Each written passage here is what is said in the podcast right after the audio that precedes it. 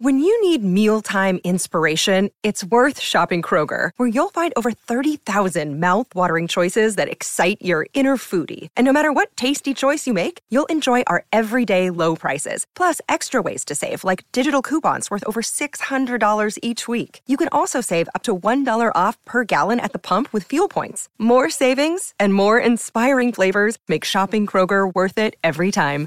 Kroger, fresh for everyone. Fuel restrictions apply. Busy show tonight. We are going to talk boxing, we're going to talk rowing, we're going to talk the NBA, we're going to talk some cricket, we're going to talk some Australian rugby. But more importantly, I want you to talk to me.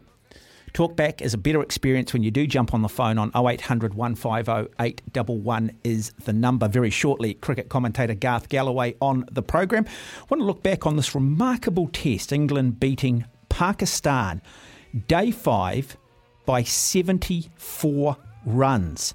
They're calling it arguably the best test victory outside of England for an England cricket team. They're talking about the revolution that England is creating through the vision of coach Brendon McCullum and their captain Ben Stokes. Now, we've got some audio here from Nasser Hussain, which I want to play because we're going to kick it off with this. Garth Galloway standing by off the back of it. Love to get your thoughts. But this is a really good summation from the former England cricket captain on this remarkable performance in Rawalpindi. You think you've seen everything in this game until you see the last five days. There was no reason at all on that feather bed of a pitch there should have been a result, apart from one thing we forgot, and that's Stokes and McCullum. The rate they got their runs throughout the game, and then to go out, that was one thing, to go out there and get 20 wickets on that pitch. I think it's the best bit of captaincy in Test match cricket. I have ever seen to produce a result like that. Um, and the aspects of that, then, firstly, the declaration, which got absolute vindication here tonight, and then the way that he marshalled his resources today. Everything. Very rarely do you get a, a, five days where you get everything spot on. The way he sends his batters out the door to go out and have fun and score at 6.7 runs and over, um, to get you ahead of the game, to buy you time towards the end of the game. Then you time your declaration spot on. You know, you said last night there'd been no England captain that would have declared at tea. You know, stages today, people are saying, "Really, have you got this right, Ben Stokes?" Well, he got it absolutely spot on. Every decision he made today about keeping the old ball, keeping himself back for the old ball, getting that ball reverse swinging, whether to take the new ball, he pretty much got every decision right. And his and his cricketers and his team back him up. You know, they they will run through a brick wall for him. Anderson, a 40, 40 year old, coming in on day five, bowling that spell. Ollie Robinson, with doubts about his fitness a year ago, producing spells like that towards the end, giving Leach the new ball. He had to a little bit because of the lights, but again, Leach delivers for him. So it was an amazing, he described it himself as one of England's greatest ever away wins, and it's very difficult to argue with that. He's not a great student of history, Ben. I don't know how much you'd know about England's previous wins, but I think those of us who've been around a long time, and, and maybe those who do know a bit more about England's dim and distant victories abroad, this has to rank amongst their finest wins, doesn't it? Well, you're more of a historian than me, but I can't remember either in my playing days, watching cricket growing up, or commentating a better performance. A performance where you have to get everything right, burst every sinew, and to, you know walk the walk after talking the talk. We're not playing for a draw on this pitch. People are saying, "Well, hold on, you might have to." I think once he's done that and then you put in a performance like that, um, I would say it is one of their greatest ever victories away from home. Remarkable performance considering that England scored more than 500 runs on the first day, declared at 657. Pakistan come out and score 579. You're thinking there's no way there's going to be a result. It's the most benign wicket you've seen, and yet England under Stokes and McCullum find a way. Arguably, New Zealand's finest cricket commentator now joins us on the program, at Garth Galloway. Garth, good evening, welcome.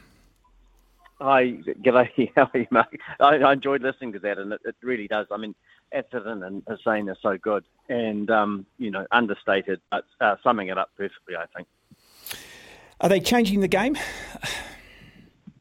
Um, well, well, they are in a way. I mean, I think you, you saw Pakistan probably scoring at a faster rate than they would have um, you know, I, I think sides are going to have to learn, uh, you know, with England, it, it, it's, it's just full noise, isn't it? And they are going to be aggressive against you. It's not always going to work, Mark. And, and you know, England have said that, and they lost that first test against South Africa.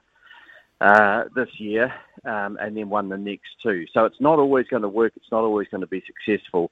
But they've won seven out of eight under McCullum and Stokes, and that's a pretty good record. Um, are they changing the face of the game? They're changing the way they're playing.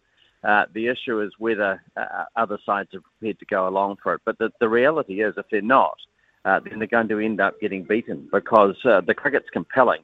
And I think the other thing you've got is they've got the tools. You know, they, they, it's one thing to say we want to play the game in this way, but at the moment um, they seem to have the tools and the players with the ability under Stokes and McCullum to go out there and doing it. And I'm not just talking about the batters; I'm talking about the bowlers as well. And you heard Atherton and Hussain referring to them. They were stoic and courageous. And, uh, you know, England have an embarrassing riches of medium paces. The only thing, the only thing that sits in the back of my mind, uh, Mark, is uh, Australia's tour to England next year and, and what will happen there. and I can't wait. Uh, yeah, look, I was going to ask you that, and you sort of answered my next question in that answer there, and that's about do countries now adopt the style or do they stick to the more traditional way of playing the game, which, let's be honest, is still faster than it once was in terms of the runs being scored in a day, and then tactically look at a way of bringing England undone through their aggression? Well, you know, if if, if they, I, I think sides so, so for example, England coming out here and playing a couple of tests against New Zealand uh, next year, early next year. You know, England, New Zealand are going to have to look very carefully about how they take on this England side because if, for example, a pitch is reasonably flat uh, and England win the toss and bat, you just know that they're going to be trying to score five or six runs and over, five anyway, uh, in our conditions. And the, the, the problem with that from opposition sides is it means that they score 400 runs in a day uh, even in a place like New Zealand, they could do that, uh, 90 overs, you know. So it's, it's, it, you, you just end up getting behind the game mm. if you're not prepared to try and get out there. You know, you're always playing for a draw if you're not prepared mm. to take them on. And that's that's the problem with it. And I think you know when you look at I, I was looking at that New Zealand England series earlier in this year. You know at Trent Bridge, England chased down 299, so nearly 300. And in, in the first innings, they averaged 5.37 and then 5.44 chasing mark. It's just incredible. And New Zealand in that test scored at 2.8 and hmm. 3 mm. in their innings. So those are you know, more traditional, more conservative uh, scores. And I'm not critical of New Zealand in any way. But, uh, you know, they, they are going to have to find a way. If, if England are going to keep doing this, other sides are going to have to play catch up, I'm afraid. Uh, it's funny, though, all the cricketers these days play so much one day in T20 cricket. So it's, I mean, they're used to playing a fast form of the game. But it's almost like, well, let's put them in white clothing, let's give them a red ball, and then suddenly everybody starts to go back into their traditional shells. Where it's almost a sense with McCullum and Stokes, it's like, well, guys, let's just look at this and say three T20 games in a day or four T20 games in a day. Forget the white uniform. Imagine you're in the colour uniform. Forget that being a red ball. Imagine it's a white ball and go and do your thing. I agree. And, you know, if you think about McCullum's, um, what was it, second last innings in Test cricket when he got the fastest 100 against Australia, uh, 2015, you know, and, and, and, and that was an incredible innings. And, and again, I don't think uh, that, you know, but for the advent of T20 cricket and uh, and a lot of white ball cricket as well, I'd be you know surprised if he would ever have been able to play an innings like that. So the game has changed so much. Not not all players play all forms of the game, of course, uh, Mark, but the very good ones. You know, people like you, you know you see Bairstow's a good uh, you know one day cricketer. You see Stokes playing in all forms of the game.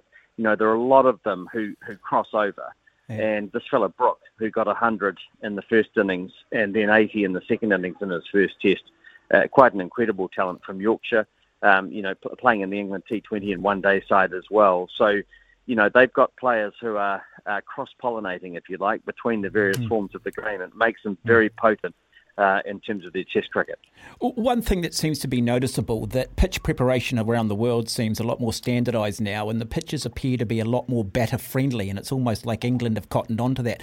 I think the New Zealand team this year expected a little bit more out of the English wickets, and we saw some very, very big totals being scored in the month of June in England, which was uncharacteristic. So, if that's the way the game's going, if the wickets, there's not a lot in it for the bowlers anymore. I mean, England, England are the early adopters. Yeah, they are. Um, although, you know, I think you will see in some pitches, I mean, Christchurch, I mean, talk about the New Zealand conditions. Christchurch, it usually moves around on the first day quite a lot. It's usually quite green. Um, you know, in England, it's some on the, on the first day, occasionally over there, and certainly in the in the South African Test at Lords, uh, the ball. Uh, sorry, at um, yeah, at Lords, I think the ball did move around quite a lot. So, so I think, I mean, I like the English pitches because they do tend to move early on that first day, and that's fine. Mm. Uh, but but Rawalpindi is just something completely different. It's it is a road. I mean, I I think Test cricket is better, Mark, when uh, we go back to that slightly more um, what you would you know call a traditional approach, where you know the, the the team winning the toss does get an advantage, putting us you know putting aside and, and, the ball moves around a bit, and then of course you're looking for spin on days four and five. Uh, uh, yeah, I, am just actually amazed that the ICC allow a pitch to be presented for Test cricket like we see in Rawalpindi. I don't think it does anything for the game. Yes, England pulled off this miracle, but any other side that would have been, you know, that would have been, you know, one and a half innings, gone the five days, six or seven players all scoring hundreds, and we would have moved on to the next Test, knowing that from almost the first ball there was never going to be a result. That's not a good thing for Test cricket. No, and we produced pitches like that in New Zealand. You know, when when when I was growing up, and, and you know, God, it's a while ago, but the pitches were uncovered, and um, and then covers came in, of course, and that improved them quite a lot, depending on the quality of the covers. Uh, and then, you know, but then when I was commentating, you know, first class cricket when Radio Sport was covering all of the first class games, I can remember uh, doing games at uh, Kiwitu Park in Christchurch where, you know, they battled out for 600 runs for first innings points, you know, 600 and 580 or something. So we produced a lot of pitches. We got into that mentality. I think that flat pitches meant that they were good mm. pitches. And my argument at that stage was always this is just killing cricket and who would want to be a bowler you know you have to have bounce you have to have a little bit of movement early on uh, and you have to have mm. pitches mm. that are going to take spin and I think you know New Zealand we've got a long way to go in mm. that regard you mentioned there that England have won, I think, seven out of their last eight tests. I think New Zealand have lost seven out of their last nine. We've got Stead, yep and Williamson. They've got McCullum and Stokes. Boy, you couldn't get two opposite ends of the spectrum. I mean, as a New Zealand cricket fan, I'd rather take the McCullum Stokes approach than the Stead Williamson. I mean, what do we do here? How does New Zealand play Test cricket going forward? What what should be the long term well, vision? Uh, well, for, I mean, for too you know, long it's been boring and conservative and le- until the McCullum era. I mean, McCullum changed it here in New Zealand as well, but he, he practiced what he preached. But now that he's gone, it's almost, oh, let's go back to the default setting. We've talked about the lack of quality spinners. We just don't seem to take any risks. We, you know, we just seem to play sort of conventional, boring cricket. Yeah, I, I agree. You know, I think we're very flat in terms of um, what we're doing, and I think we've relied on the on, on, on too many of the same players for too long, and I think we're paying the price for it now. Um, you know, the McCullum, the, the, the McCullum Stokes thing is quite interesting. Looking at the Test Cricket Championship, England have played 20 games in that championship, which goes from 2021 to 2023. They've, so they played 20 tests. They've won eight of them, and those, you know, one of those was under uh, Joe Root and his 17 tests as uh, in, in his last 17 tests as captain, and then seven out of eight under McCullum and Stokes. We have to find a way to be more positive. You know, we've got the, the riches in, in Boult and Southee, who are magnificent. And you know, when those two players go, they will leave a massive hole in New Zealand cricket. And Boult already is um, is signalling that he doesn't want to be tied to New Zealand, as we know. Fair enough, he's, he's done an awful lot for New Zealand.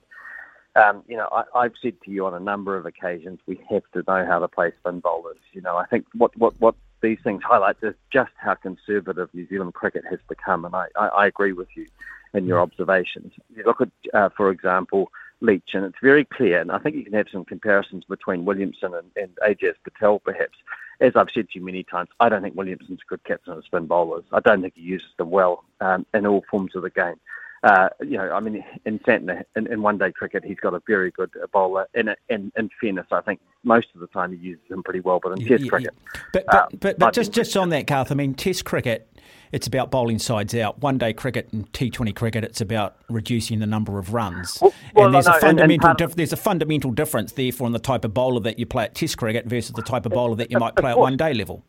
Yeah. So the question you might ask yourself then is why did Santner play 25 tests? I think 22 of them under Williamson. You know that, that that's the point. And, and he was never going to bowl the side out. And, and the only the time that he looked like he was going to do it, he took three uh, wickets before stumps. Um, at the Bay Oval against England and looked set to bowling without the next day and didn't take another wicket. You recall that they uh, they picked up the last wicket with I think Wagner uh, right in the last sort of over of the day. Uh, mm.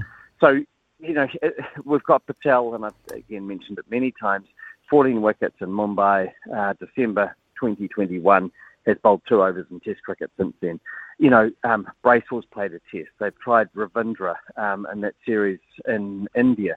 They've picked bowlers who are part-time spinners but can bat at uh, six or seven because they're worried about the batting. You know, they need to ask for more out of the top four. And we saw in England that the top four really struggled, and it was Mitchell and Blundell who carried them through. Um, they're going to have to get a lot more out of that top four, and they're going to have to, uh, you know, I think they have to have a captain and an environment that says we're going to play a spin bowler. Because Leach, look, look at Leach and Will Jacks, for example, and Livingstone. So Livingstone played in his first test in this one in Rawalpindi. He got injured, didn't bowl. Uh, so they brought in Will Jacks. Now his first class bowling average is something like 50. He's an offie and he's a pretty average one, but he took six for 160 in, in his first test. Uh, and you know, you have Leach picking up the last wicket. He, you know, he took two for 190 in the first innings, so he was expensive. But remember, against New Zealand, he took 10 wickets in a match, and so you know he is delivering for that team. But they pick him, and you can see under McCullum and Stokes, they want him under Root, they didn't. Yeah, it's interesting though, because I'll still look at this and I'm going to probably slightly disagree with you. I'm not a big fan of Jack Leach. I think he's still a weakness in the singlet team if they want to win the Ashes in England next year. They've got this 18 year old over there, Rehan Ahmed, who's. Um, what do they describe him as? I think he's what a leg spinner. Is McCullum going to give this guy a test in Pakistan? Is he is he that missing cog? In terms of well, genuine X factor. Look, I'm not saying Leach doesn't tie an end up. I'm not saying Leach doesn't take wickets, but he's sort of he, he, he's I don't know. Just looking at the way they're playing the game, he seems better suited to the New Zealand sort of environment. Yeah. I, I don't think I, don't think Jack Leach is a great Test bowler. You know, he, he's okay, um, but he's he's getting he's he's getting time on the field and he's taking wickets. I actually think when you watch him, at times he lacks a bit of confidence. Um, mm. Uh, but but you know the only way he's going to get confidence is to be bold in plays. Um, so yes, they may play the 18-year-old. I mean, I think Livingstone was obviously their first pick for a leg spinner, and I think they would have liked him because he's quite combative. He's played a lot of one-day cricket, but he's out for the season apparently, so that, that's him gone. Um, I think McCullum against Australia would love to have a right arm leg, mm. you know, getting a little mm. bit more turn and a bit of bounce. So yes, um, yes, I think you would see, you know, he, he will he will look he's always going to look for alternatives, I, I suggest. And uh, while Leach may not be, um, you know, the absolute greatest, he's been pretty effective. Mm. Now, they've talked a lot about Ben Stokes' captaincy, his innovation, his ability to bring bowlers in, his ability not to take the new ball, get the reverse swing out of the old ball, his field settings. How much influence is that of Brendon McCullum, and how much of that comes naturally to Ben Stokes? Um, I it, it's hard to say, and you know, and, and Brendon would never say. So, uh, but but what I suspect is that in those first few tests against New Zealand when Stokes took over, that uh, McCullum gave him a lot of confidence, and you could see his trademark all over some of those dismissals. And you'll remember that when England uh, took a couple of catches, bowling plans had clearly worked, and they looked up to McCullum in the pavilion at Lords and waved to them. Uh, so, and that was clearly, I thought, uh, an acknowledgement of a plan that he had uh, conceived having been achieved. Uh, you know, now, uh, I mean, I just get the impression that, you know, I don't doubt that McCullum will be leading the charge in terms of saying we're going to win. This is how we're going to play the game, and, and Stokes is an acolyte. He's not going to, he's not going to defer from that. but I think, um, I think on the field now, you just see Stokes you know, I don't doubt at all that he's he's making a lot of those calls. The field placements were excellent last night. You know, he took a great catch at a, a short cover uh, to get rid of a key player at a key time. I think you know he chose not to bring the new ball on at the start, or not to take the new ball, and he was reverse swinging it a lot. And uh, you know, again, I think those are decisions that Stokes, Stokes are likely to be making mm. at the time. And you know, he's very intuitive. He's, he's, but I think it's it's easier for him to take risks because McCullum's always going to back him.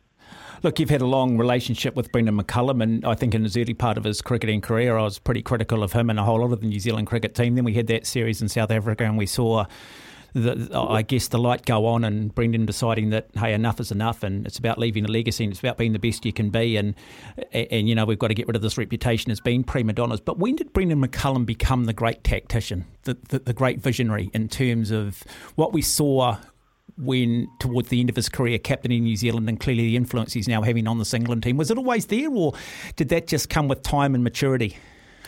I think it came with time and maturity because, um, you know, I think while he may have wanted to play the game aggressively uh, at times, and, and, you know, your listeners will be discerning enough to remember that, you know, Brendon frustrated a lot of people with his batting, uh, particularly when he was keeping for New Zealand. I think people felt that uh, they probably could have got a bit more out of him.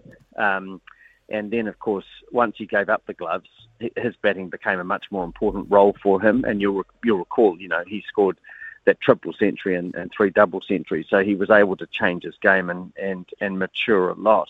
And I think it all it all was kind of woven. You know, if you think like a tapestry, it all came together as one piece in a way. Um, but but you know, so I think initially uh, quite brash, very aggressive, uh, but able to counter that with uh, good decision making and maturity as time went on. And no question at all that that uh, that time in South Africa was, I think, the formative period in terms of the change of attitude. And you'll recall that Ed Smith, that great writer and and um, and, uh, and England cricket selector, said that uh, when McCullum retired from Test cricket, that he was uh, singularly the, the greatest influence on the game since Bradman, which is quite a compliment.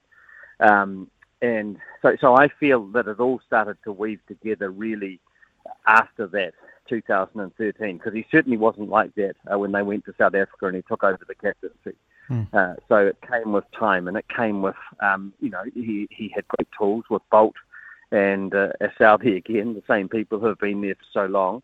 Uh, you know, and, and he, he could back his players to do things. He, he introduced uh, the way that Wagner bowls, the short pitch stuff. Some people didn't like it, but it was very effective. Um, so, yeah, I, I think it came together over time. Mm. Uh, true story, this one, Garth. Um, when Brendon scored that triple hundred and broke Martin Crowe's record and became the first New Zealander to do it, um, I was in with my wife. She was in labour. Uh, my son was born during that innings. I refused oh, wow. to go down that end. I left that up to the midwife, and I stood in one corner listening to Bryan Waddle on the radio um, yep. with the specialist. And I don't think my wife was overly impressed. True story. No, True story. So I, I refuse to be anywhere. I refuse to be anywhere down that end, and I just needed to listen to McCullum score 300. I think he scored it at about 11 o'clock in the morning, and I think my son was probably born either shortly before it or shortly after it. And I'm still married. I'm still married. No, I didn't call him Brendan. Went very, very close though. What do you call him? Oh, Jaden, but I don't know why. I, I, probably just got told well, what I, I, I, I think. Um, I mean, I know your listeners. I think you should be ashamed of yourself. Well, I think everybody knows. I mean, everyone knows where Princess Diana was when she died. I think everyone knows where Brendon McCullum was when they scored 300, didn't they? Well, I, I jumped on a plane. I was down in um, down in Christchurch and jumped on a plane and was lucky enough to be there for that too. But I, I didn't. Um, it was a nervous sort of half hour that that next day, wasn't it? It was. Was I've got to say, for my, you for many reasons, I'm sure. Yeah. Oh no, it's like, come on, honey, you could have chosen a better day than this. The the irony is that um, my daughter was born the day after the opening game of the Rugby World Cup 2011, so I managed to take my mum to watch the All Blacks Tonga, and then the next day, I was yeah, I was in labour again. What is it with yeah? What is it with sport and my kids anyway? Um, yeah. Hey, look, Garth, lovely to have you on the program. Love the insight. Uh, wonderful radio. Thank you. Oh, it's always nice talking to you, and I hope your listeners get a, a, a, small amount of pleasure out of. I mean, it is it's incredible time, isn't it? And, and, I'm loving the World Cup football at the moment. I mean, it's a pity it's in Qatar, but uh, once you get yourself through that, uh, well, you, you know, inter- in, interesting. A lot of human rights. What what? And I'm certainly not condoning anything that goes on in Qatar whatsoever. What people don't realise is, and this was pointed out yesterday, when the Football World Cup was held in England in 1966, homosexuality was illegal.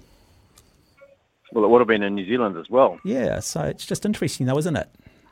Hmm. Yeah, I, yeah, probably. I, I can't imagine that um, 600 people would have been killed in the making of the stadiums. But you know, I, yeah, uh, you know, immigrants. But um, it's pretty grim over there, isn't well. Well, I, I, yeah, I, I think I think Brazil make the final, and then I think it's either England or France.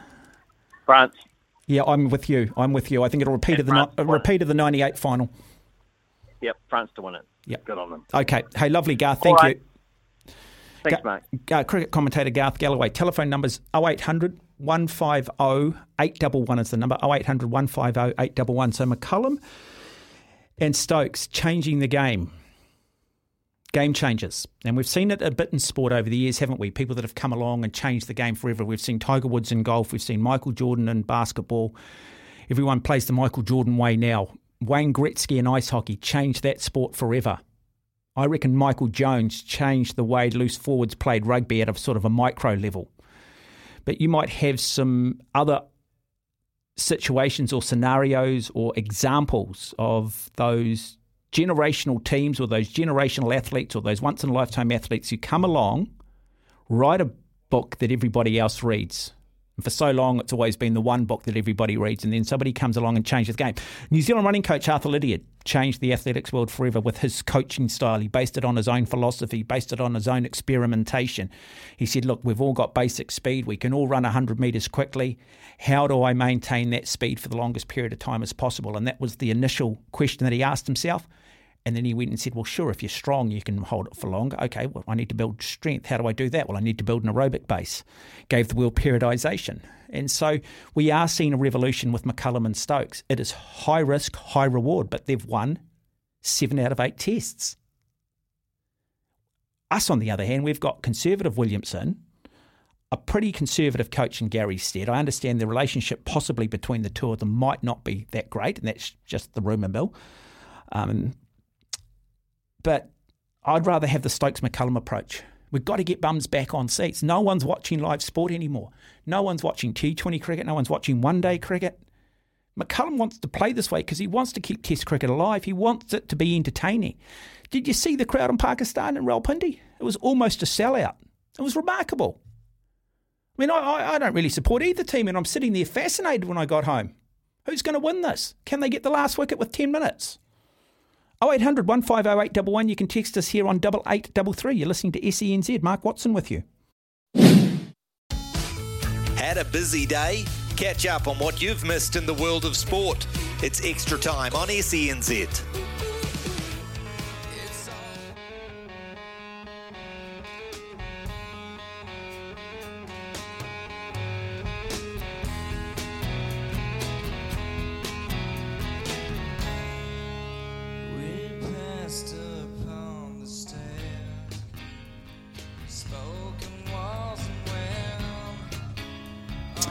Little bit of Nirvana, keeping up that little grunge theme. 28 minutes away from 8 o'clock, you're listening to SENZ. Text that's come in. Uh, you would have heard Garth Galloway and I talking a little bit about maybe the state of Test cricket, and somebody sort of trying to correct us here, saying, hey, this doesn't sound like a very informed conversation. We won the Test Championship very recently, two of our best batsmen in the top four. And then Conway. Who else is there? I do, however, agree with the spinners. New Zealand do not produce aggressive spinners. Santner should go. Look, I don't think anyone Look, we were lucky with that Test Cricket Championship. Um, COVID prevented some teams from playing, and we were given an opportunity, weren't we? We were sort of we got there and then we were playing India and England in June. We had a couple of warm up tests against England. I think we're always going to beat India. Yes, it's a great result, but I think it's a little bit of false a false economy. Historically, um, we don't have a great legacy in Test cricket it's been much better in the last 10 years. I do agree with that. But the game's changed. It's gone up another level. And it's been done by Brendon McCullum and it's been done by Ben Stokes. Stokes, of course, born here in New Zealand, lived here until the age of 12, father captain New Zealand in rugby league. So there's a real New Zealand influence in it. And it'll be interesting to see whether countries follow the way England play or they simply say, we'll still play a traditional form of the game, but England have shown us their blueprint. Now we'll find a way of capitalising on the weaknesses that might go with the England approach. But I think wickets these days are a lot more benign. I think wickets are a lot more batting friendly. We've naturally seen Test side score more runs in a day than what once happened historically. Part of that is because of the wicket. Part of that is also too because the advent of T20 one day cricket. Players now just play the game a lot quicker. There's a lot more innovation. And so the game has sped up. But it was a fascinating test, just showing that Test cricket is still the best form of the game. It's the only form of the game that actually has legacy attached to it, where one test can be historic, one test can provide a genuine sense of nationalism for a long time following the result.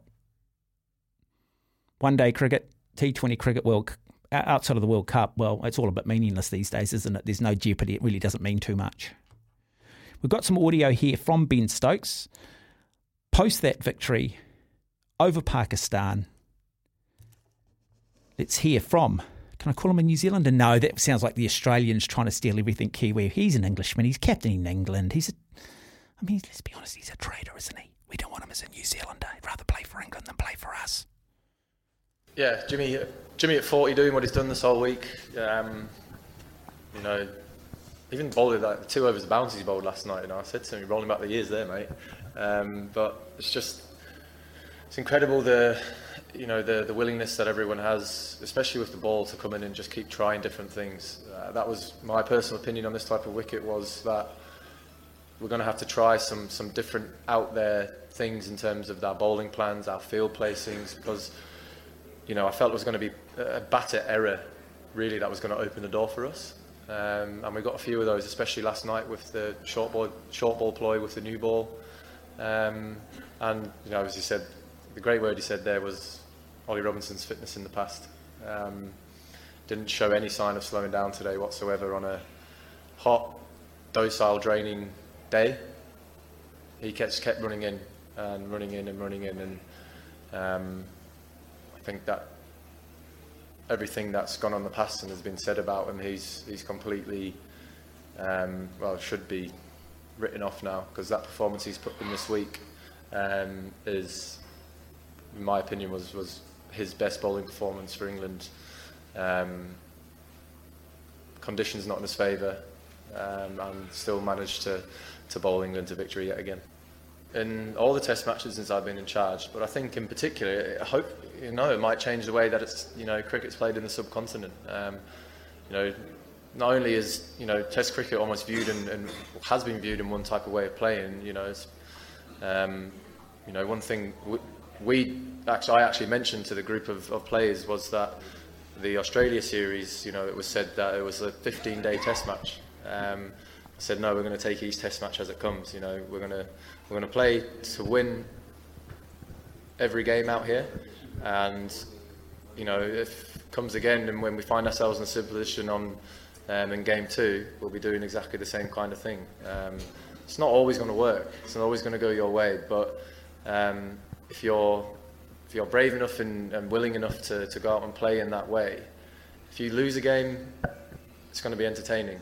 Um, you know, and that's personally how I think Test cricket should should be played is always looking at the entertainment side of the sport because you know Test cricket is, is something that needs needs to be looked after. It's the it's the pinnacle of cricket. It's it's the one that everybody wants to play, and if we can make a little indentation into other teams' ways of playing the game, I think that's just only going to do Test cricket the world of good um, because we don't want it we don't want it falling off the off the planet.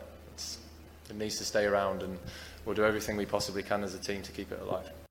Ben Stokes there. Yep, change the game. Can we influence the rest of the world? Well, if they keep winning, the rest of the world are going to have to play catch up. They're going to have to play it that way. But they're also showing, hey, it can be done. Why do we clam up when we put the white clothing on the red ball? Why do we play with so much freedom with the T20 and the one day stuff? it's a fascinating next 18 months for England. I think they've still got to find a world class spinner. I don't think they've got that at the moment. Jack Leach, uh, I think, is a bit of a Mitchell Santner. I think he ties up an end, but I don't think he's going to bowl through a side. And I think to beat Australia in the Ashes next year, they're going to need to have a spinner who can bowl a side out if required. Nathan Lyon has demonstrated that he has that ability with more than 400 test wickets. But because of the way England are playing, can you imagine the anticipation around next year's Ashes? Meanwhile, the anticipation around the New Zealand cricket team?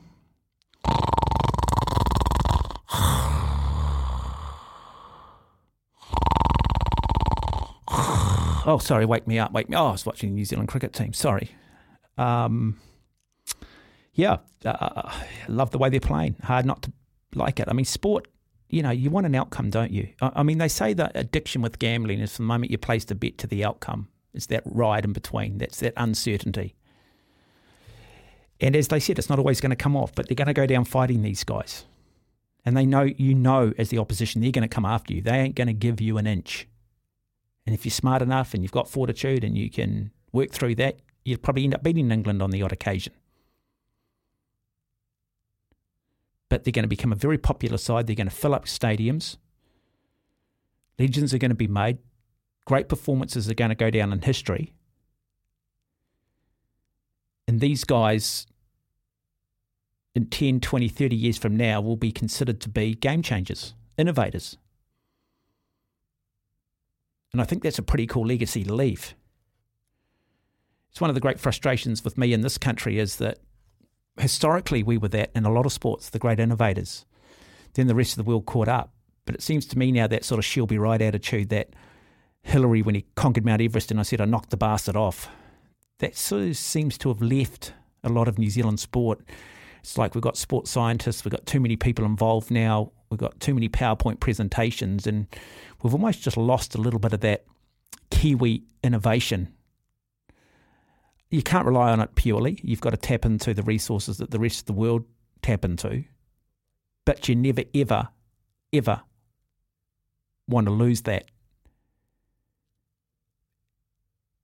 But I sort of feel that we have. You know, write the book everybody else reads. That should be the mentality, that should be the philosophy. 19 minutes away from 8. You're listening to SENZ. Mark Watson with you. Telephone numbers 0800 150 811. Had a busy day? Catch up on what you've missed in the world of sport. It's extra time on SENZ.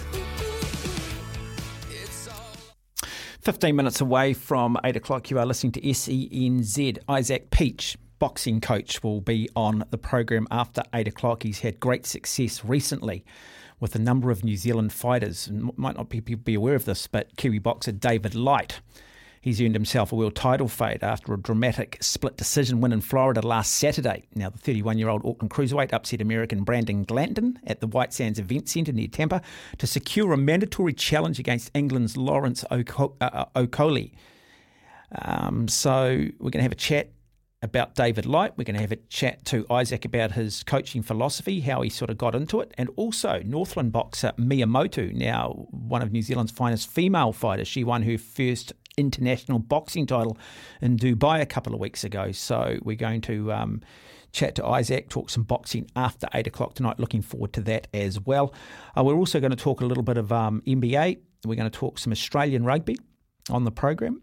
And then after 10 o'clock, hopefully, we're going to catch up with Martin Cross and talk about Mahe Drysdale. Now, Mahe Drysdale has won the Thomas Keller Medal, uh, one of the great prestigious things that you can be awarded by international rowing. Remarkable career, two time Olympic champion, bronze medalist as well, multiple world champion. So, what does this mean? What does the medal mean?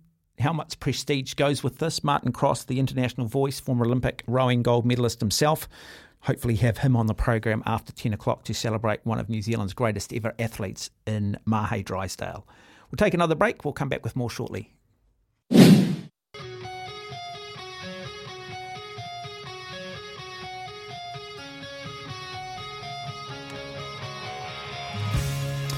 Is there a better guitar solo opener in rock music? Sweet Child of Mine, some good ones. Some good ones. Thunder from ACDC. It's good Led Zeppelin numbers. In terms of innovation, just a really different sound. Very hypnotic. Sweet Child of Mine We'll be in Wellington Thursday night. Looking forward to watching Guns N' Roses. Actually, just really interested to see how the Fun Police, what they're like down there. Remember, they shut down the Wellington Sevens. Sevens is gone, by the way. We talked about that last night. Yeah, you know, being morally policed by everybody else. You know, the minority.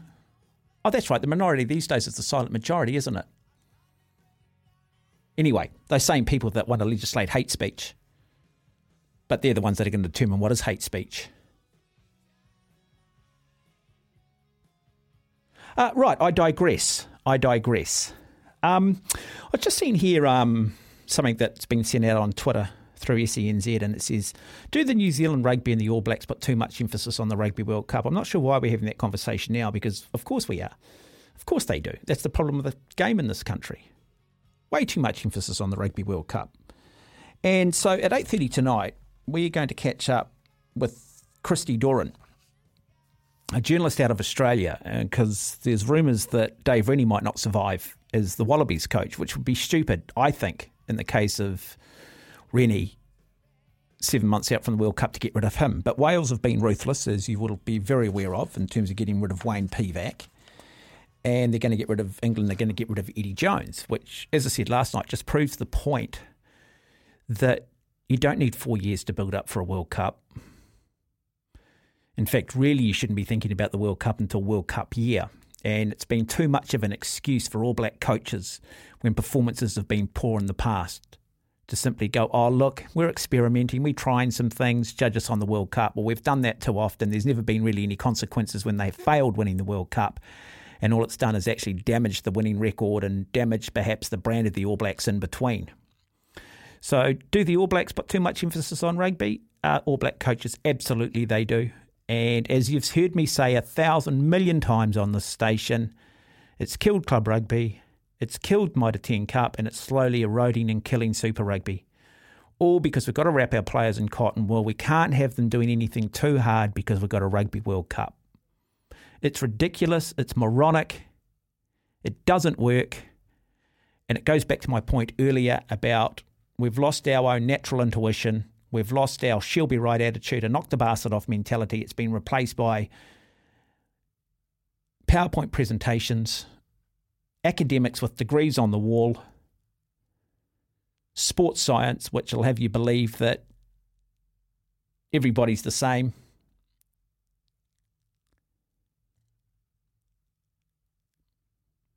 Telephone numbers 0800 150 811 is the number.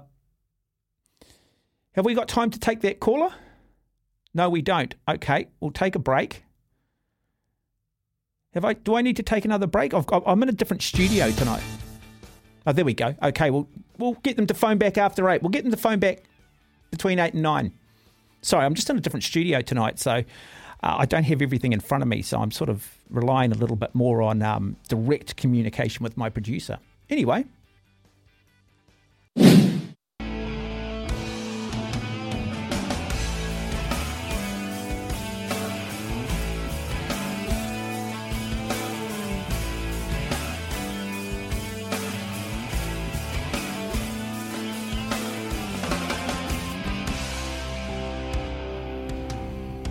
Just after 8 o'clock, you're listening to SENZ. The telephone number's 0800 150 811. Zane, you tried to call before 8 o'clock. We will try and get you in in around about 10 or 15 minutes' time.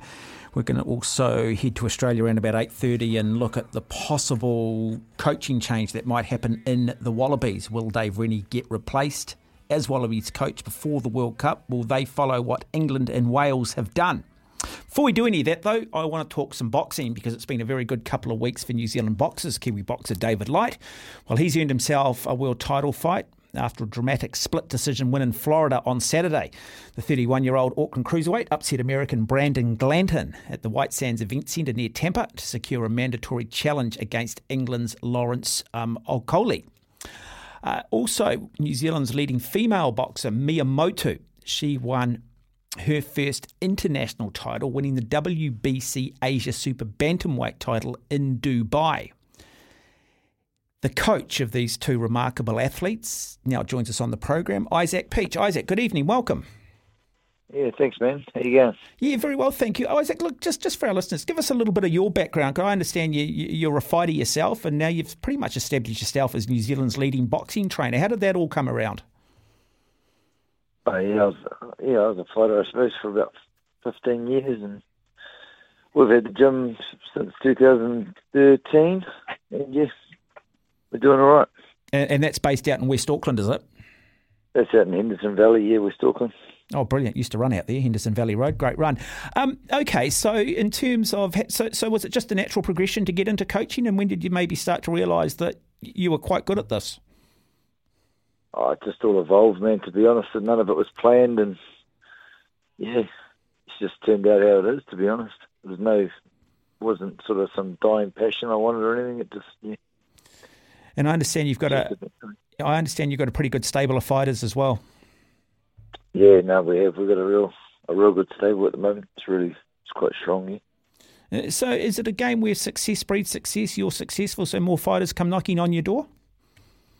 Yeah, definitely. I think. Um, I mean, I'm lucky there's some really good fighters, and when you've got more than one fighter, they're pushing each other and that, so it kind of helps other fighters. So if a fighter comes to me in the, in this environment, it definitely helps progress them quick. Mm. Um, Northland boxer Mea Motu, um, how big has women's boxing become? Uh, uh, yeah, women's boxing's really quite popular now. Eh? Uh, there was a time when no one cared about it, but it's definitely starting to become really popular. And I mean, hopefully she's going to push it here. She's going really well. Yeah, what makes her? What gives her that X factor? What makes her special? Oh, she can punch, man. She's like a she punches like a bloke. she can really fight. Um, there's no this like girl happy stuff with Mea. She walks forward and she hits. She hurts people. Does she hurt a few of the guys? Does she spar with the guys? Yeah. Uh, smaller guys, yep. No, yep. we don't have a lot of girls that will spar, so we definitely chuck guys in with it. Yeah, yeah, yeah, yeah. And um, how long's she been in the game? I, I, mentioned she comes from Northland. How long's she been boxing? Oh, Mea, Mea boxed for quite a while when she was young, and she went away for it for about eight or nine years. She's been back about two and a half years with me, and um, yeah, she's knocking on the knocking on the door for a world title at the moment. Yeah, winning this WBC Asia Super Bantamweight title, how big is that in terms of that next step in terms of getting that world title fight? Yeah, no, it's big, man. It was, I mean, it was a big effort. She went to Dubai. Um, time difference was terrible. It was like fighting at five in the morning here, um, and the heat was terrible. And she managed to win, so that was cool. Um, so she she's right there for that. We're just waiting on the get opportunity, really we're crossing our fingers that the phone's going to ring and get that chance. Yeah, how, how deep internationally is the super bantamweight division amongst women? It's pretty deep. We, we had an offer uh, not so long ago to fight for the world title, and they actually changed their mind. we, we got it sorted, and they saw sort of how good Mea was, and they sort of changed their mind and said they wanted more time to prep. But uh, yeah, now they don't uh, yeah. want to fight. Yeah. So. And is she starting to establish that reputation internationally? Are people starting to sort of fear her or starting to realise that in fact she is the real deal? Yeah, definitely. But just look, Mea will get her shot, and I don't think it'll be far away. Because hmm. what is she, 33 years of age, I think I read somewhere? Yeah, she's 32, yeah. But well, look, women, I, I think women um, go late. I think women are strong between 30 and 40, to be honest. Yeah, yeah. And she clearly has that dream of be wanting to become world champion? Yeah, man, hundred percent. That's her only dream. That is the dream. Yeah, yeah. And so, so is she full time? Is she, is she a professional fighter? Does she make a living doing this? Yeah, I mean, make a living. The money's not amazing, but um, yes, that, that's what she does. Yeah. yeah. Yeah, yeah, yeah, So, so for someone like Mea Motu, how long do you go into? So, prior to leading up to this uh, Asia Super Bantamweight title fight, how many weeks does she go into camp? Is it the same as the men? Is it a six to week, eight week camp? Yeah. Uh, we did probably about eight. Yeah. Eight weeks. I usually try and do a week around. So if they got a 10 rounder, they'll do 10 weeks. If they got an 8 rounder, they'll do 8 weeks. Kind of, I mean, they're always in the gym, but I'll just focus that amount of time on them. Yeah, yeah. And where do you? I mean, clearly you've gained knowledge yourself through being coach, through being a fighter. But do you draw inspiration from anyone? Do you have anybody that I guess coaches you as a coach that you look up to, or that offers you some advice at times? People that offer me advice, not so much coaches. Um, I mean, I watch a lot of boxing. And you kind of learn from your mistakes and just be in the game for a certain amount of time. You kind of, yeah. I'm not a big on trying to pick stuff up. I try and try and work stuff out myself. To be honest, I've got my own sort of stuff. Oh, we've just been talking about that. We like that. We like the sort of that old Kiwi attitude of she'll be right. That sort of you know, yeah, read the write a book everybody else ends up reading, rather than just always looking next door and see what everyone else is doing. Uh, so, in terms of Mea, does she provide a lot of feedback? Do you guys work together? Um, in terms of the way you prepare, does she give you that feedback? Yeah, absolutely, man. She does a lot of work with my wife. So my wife, um, my wife trains me as well. So they she she probably does more with my wife than she does with me. Um, they're always communicating with me, but I kind of leave my missus to a lot of it, to be honest with you. Okay, um, right. Let's uh, talk about another remarkable fighter who seems to have gone underneath the radar here a little bit, but sounds to me like he's in line for a, a shot at the WBO um, World Championship in the cruiserweight, and this is David Light. Tell us a little bit about David Light. Where's he from? What's his background? Um, David's, I mean, David's been a good amateur fighter for a lot of years. He won a silver medal in the 2014 Glasgow Commonwealth Games. Yep. Um, and yeah, he, he went away for a few years. I, I boxed with him actually as my stablemate, and I kind of grabbed him back, turned him pro and um, it's just yeah, same thing. It's just eventuated. He's just been fighting, and now we've climbed up the ranks, and we just had an eliminator in the weekend, which he won. So now he's they've actually just given us the letter, so it's all on for the world title. And when will that happen? Probably March, April. Yeah. So basically, they give us 20 days to make a, an agreement with the other team, and once that agreement's made, there's three. It's got to happen inside 90 days. And, and that's and how do you say it? Lawrence Okolie, is it? Lawrence Okolie, yeah. Yeah, and that fight would then end up happening in England, will it? Well, not hundred percent. I'd love it to be down here in New Zealand or Australia, um, but probably sixty or seventy percent chance it'll be in England. Mm-hmm. So when we look at David, like what type of fighter is he? Does he rely? Does he have a big punch? Is he a more technical fighter? What, what's what's his natural sort of plumbing? David can do a bit of everything, to be honest. Um, I think that's his strength. David's strength, he can adapt. He can he can fight if he needs to fight. He can box if he needs to box. And I think um, I think that is his actual strength is that he is adaptable to whatever he needs to do. Mm-hmm. And oh, that shows in his last fight. Yeah, and so how how much improvement um, since 2014 to where he is now, and, and what have been those work ons? What are those areas that you've had to address to get him into sort of, I guess, world title contention? Oh, there's no comparison, man. He's a completely different fighter. Um, the guy was in 2014, and the guy he is now is you wouldn't even know the same guy. Mm. compare it. Um, it's just, but look, it's just old-fashioned hard work, getting the basics. Everything we do is about the basics, man. Yeah, yeah. It's just hard work and basics. That's the key to it. Yeah, and, and, a lot of fitness, tough, tough sport, a lot of fitness. I, I uh, experimented once with it, and boy, I was breathing through my eyelids after about two minutes, just trying to get the oxygen. And um, for some reason, you get into a ring and you stop breathing. I'm not sure what it is. I've got so much admiration for boxers. Tough game. Yeah. Yeah. Um, and what? Sure. And, okay, so are you realistic? Do you think that David's got a real shot? Do you think he can cause a bit of an upset and win this cruiserweight title? Absolutely, man. Wouldn't be. Oh, I look. I wouldn't go if I didn't think we are going to win. Yeah. yeah, hundred percent. We're going to win. Is I'm it, not thinking we've got a chance. We're there to win. Yeah, and what does what does what does Lawrence Okolie bring? What what what type of fight is he? What what's allowed him to become world champion? Okolie. Well, we fought in the division which is the cruiserweight division, which is 90 kilos. And yep. um, Lawrence Okolie's six foot six, six foot seven. Wow, huge. Yeah, big reach. Extremely eh? tall. So that's a that's a strength. He can whack, and he's he's really really tall. But um, we're good with tall guys, and, look, David's going to win this fight. Mm. I have no doubt. So, and no one thought we were going to win in the weekend, yeah, except for us, and we just. So, so where do you find a six foot six sparring partner? We probably won't. like we we we we're okay. Yeah. We'll find sparring. We we don't um we're not these guys that need to be shopping all over the world to find the perfect sparring partners. We'll just use what we can and um, yeah, work hard and get the job done. Yeah, uh, that must be pretty tough coming up against a guy that tall. So, what does that mean? You have to sort of fight that fighter on the inside, do you, when you come up against somebody that tall? Yeah, you've got to find a way in there.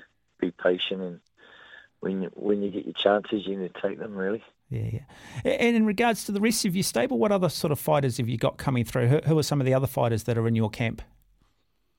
I've got uh, Andrei Mikhailovich.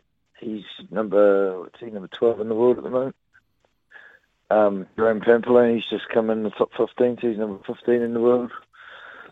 I've got Kiki Leutele, who just had a massive fight, which he didn't quite win, but was a big statement fight in Aussie the other week. Um, Aaron Walsh, who just went to the Commonwealth Games. Yeah. And you mentioned your wife does some coaching. Uh, do you have a stable of coaches underneath you or guys that work alongside of you? Yes, I've got my wife, I've got my brother. My brother's heavily involved with coaching.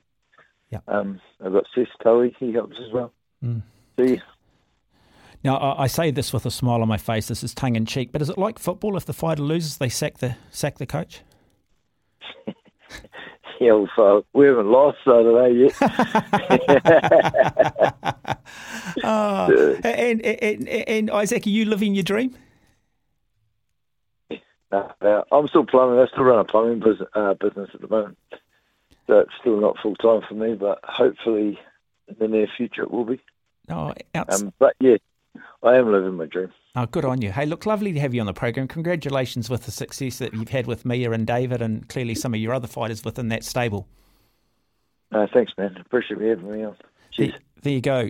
Arguably, New Zealand's one of New Zealand's best boxing trainers, if not New Zealand's current best boxing trainer, and um, Isaac Peach doing great job. Write the name down if you haven't heard it. David Light. This guy's going to get a shot at the WBO Cruiserweight World Championship. You heard it here against Lawrence Okolie. This is set for March. This is mandatory. This is going to happen.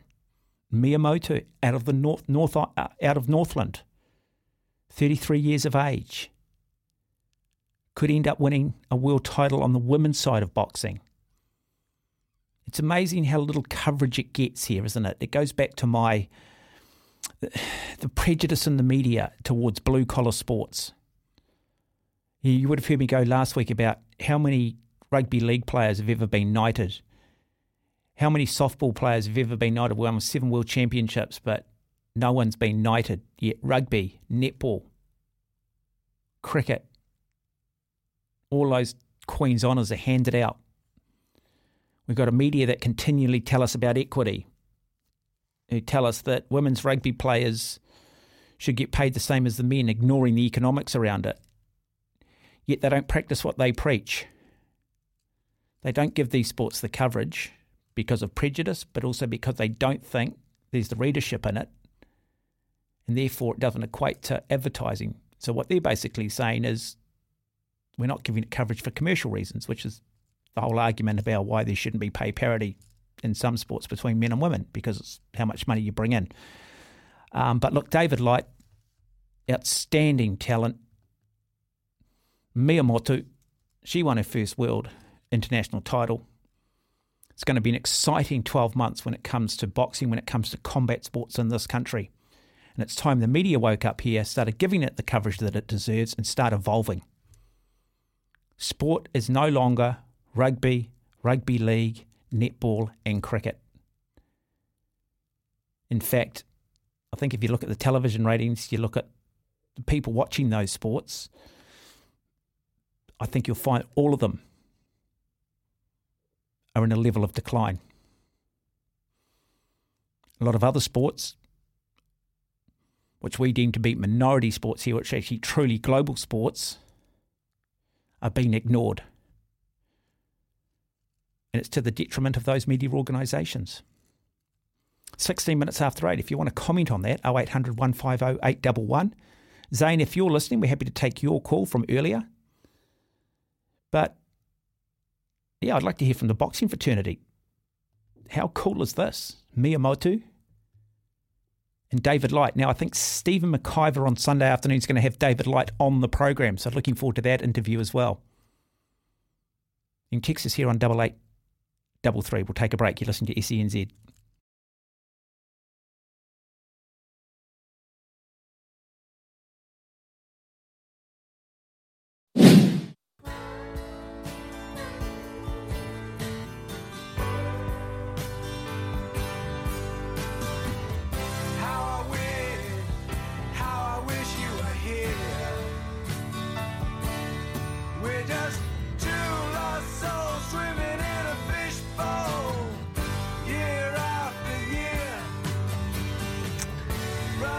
21 minutes after 8, you're listening to SENZ. Very shortly, we will head to Australia. We are going to talk some Australian rugby. I'm always hesitant to talk rugby this time of the year. I think there's far too much of it. I think the game's in decline. I'm not sure the interest is there. However, there is discussion around possibility that Dave Rennie could end up getting axed at some point. Do they do it before the World Cup? Do they allow him to go through to the World Cup? Wales have been ruthless. Wayne Pivac gone. Warren Gatland back. Eddie Jones is about to go, and there's a number of English names that have been discussed as terms of a possible replacement. I admire both England and Wales for the courage and the guts to sack their coach, not buy into this rhetoric that you need to be planning four years out for a World Cup, realising that in fact they probably can't win the World Cup unless they make the change, something that we have failed to do because we've got arguably probably the worst rugby administration in the history of the game currently in place.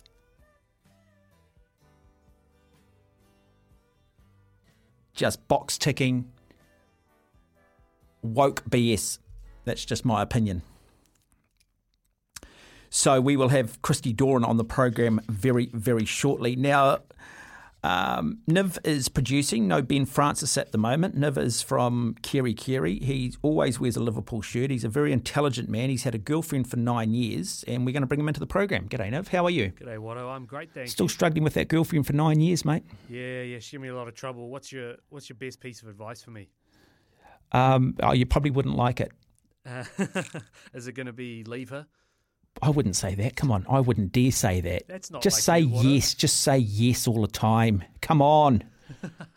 what advice can I give you? Well, I no, I've got to be careful. Look, I'm only saying this as a joke, tongue in cheek. Please, nobody take this seriously at all. But I always wanted to become a mind reader as a kid, a commentator and a mind reader. I ended up becoming a commentator, and I got married and I became a mind reader.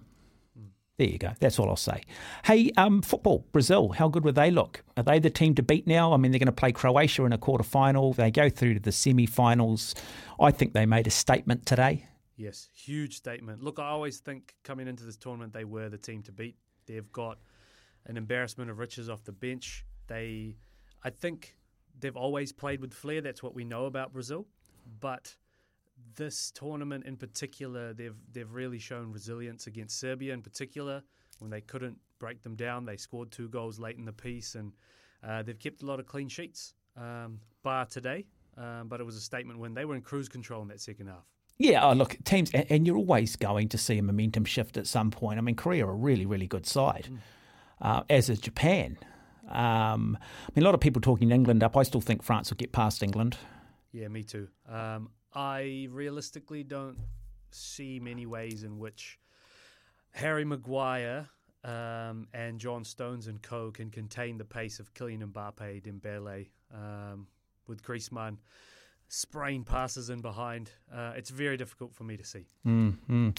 Now, we do have those highlights. We will bring those to you a little bit later on in the program. So, what tomorrow we've still got a couple more quarterfinals to look forward to, or not quarterfinals, I should say. Is it? It's almost the fourth round, isn't it? That's what you'd say in tennis, fourth rounds, then you go into the quarterfinal. The round of 16. So, we've got Portugal taking on. We've got. We've got no, we've got Spain taking on Morocco, and we've got Portugal taking on. Who have we got Portugal taking on?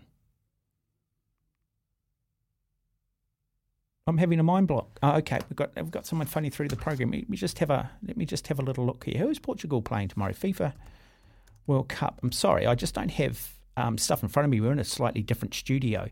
Okay, so we've got Morocco, Spain, we've got Portugal, Switzerland. Of course, we have. We've got Portugal, Switzerland. Tough game that one. I wouldn't be surprised. Would not be surprised if if Switzerland caused the upset. Wouldn't surprise me at all. There is going to be an upset in this round of 16. It hasn't happened yet. Will it happen tomorrow? Will Morocco beat Spain? I think one of those games is going to go against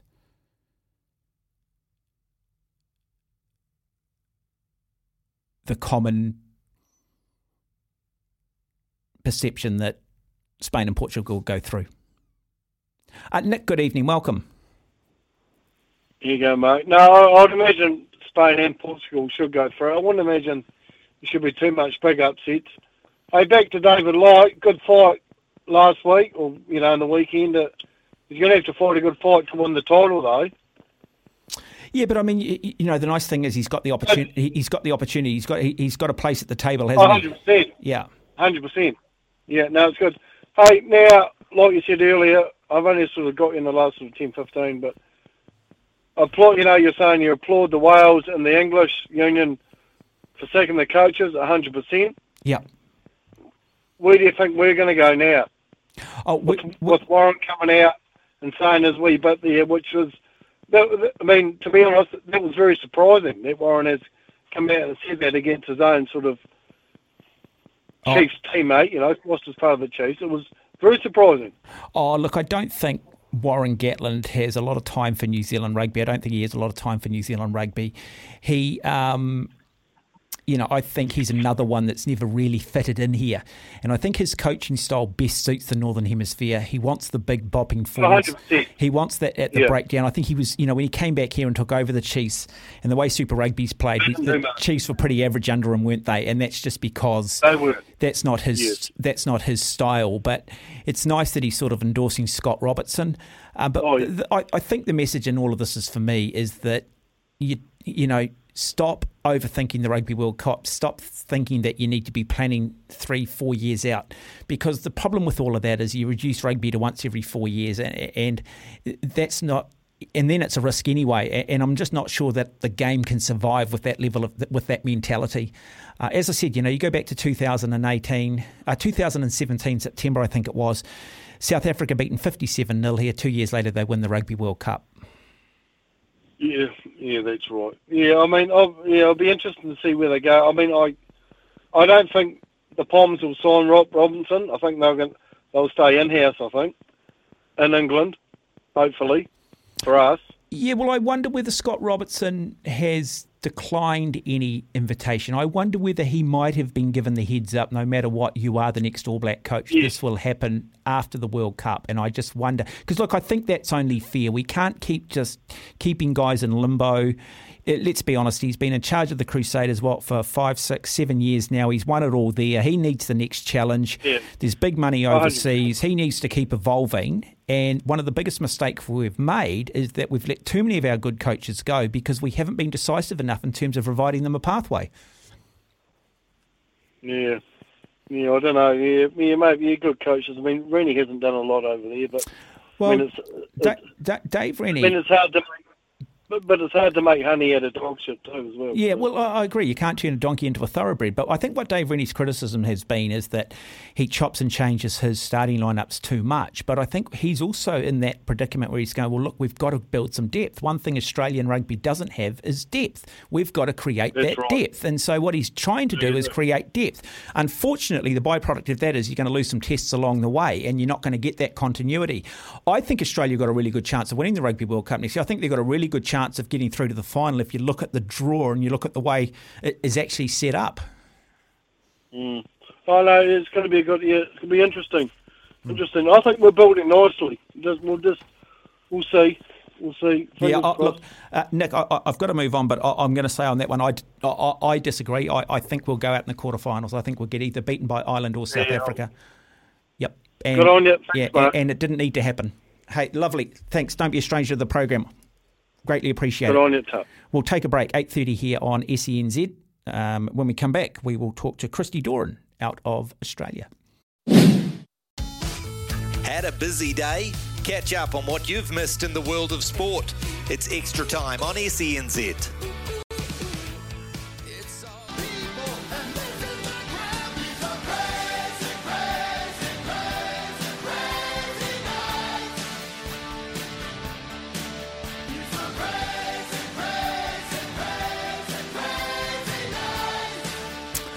Little bit of um, kiss as we do count down to Guns N' Roses, heading down to Wellington. Looking forward to that Thursday night. What's their general introduction? You wanted the best, or they couldn't make it. In reference to Kiss, and then of course you get Guns N' Roses. I'm happy with Guns N' Roses, to be perfectly honest. Just come off a big tour there of Australia. Had a look through the set list, the playlist. Pretty happy with what they're doing. Just a photo album, really, of the last 30 years for me. Looking forward to just taking it all in. Anyway, you are listening to SENZ. We are talking sport, not music. Christy Doran, who is a Fox Sport, a Fox Sports Australian rugby journalist, now joins us on the program because will the Wallabies follow in the footsteps of Wales, England, and sack their coach, sack Dave Rennie? Christy, good evening. Welcome. Yeah, good evening. The first thing I've got to do is probably just correct you. I've joined the Roar just in the last month, but um, good to join you on your program. And to answer your, your question, are they going to follow the, the lead of the Rugby Football Union um, as well as, as the Welsh Rugby Union? I, I don't think so. I don't think it's got to that point yet. I know that there was huge concern following the defeat to Italy and – there was lots of talk and concern from the Rugby Australia board. Um, that was tempered in the weeks to come. Uh, they probably got away out of jail. I think Dave Rennie got out of jail when the Wallabies pulled off an incredible 21 point come from behind victory over mm. Wales. So that perhaps just saved him there, I'd say. Yeah, it's an interesting one, Australian rugby, isn't it? Because Dave Rennie, I guess the one thing that the Wallabies have probably lacked in recent times is depth and numbers in key positions, and he's clearly trying to build that depth.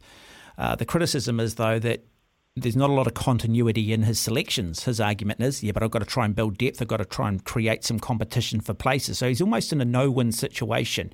What's your take on that? What's the right way? Oh, I've been pretty critical of Dave Rennie's selection, particularly over the last 12 months. Um, you can talk about depth. I think from the outside, it seems like there's probably less depth than what there perhaps is. You, you think about it, there's um, clearly there's been injuries and there's been injuries that have hit hard in certain positions. And perhaps you look at Quade Cooper, the fact that he only played a matter of about 47 minutes this year.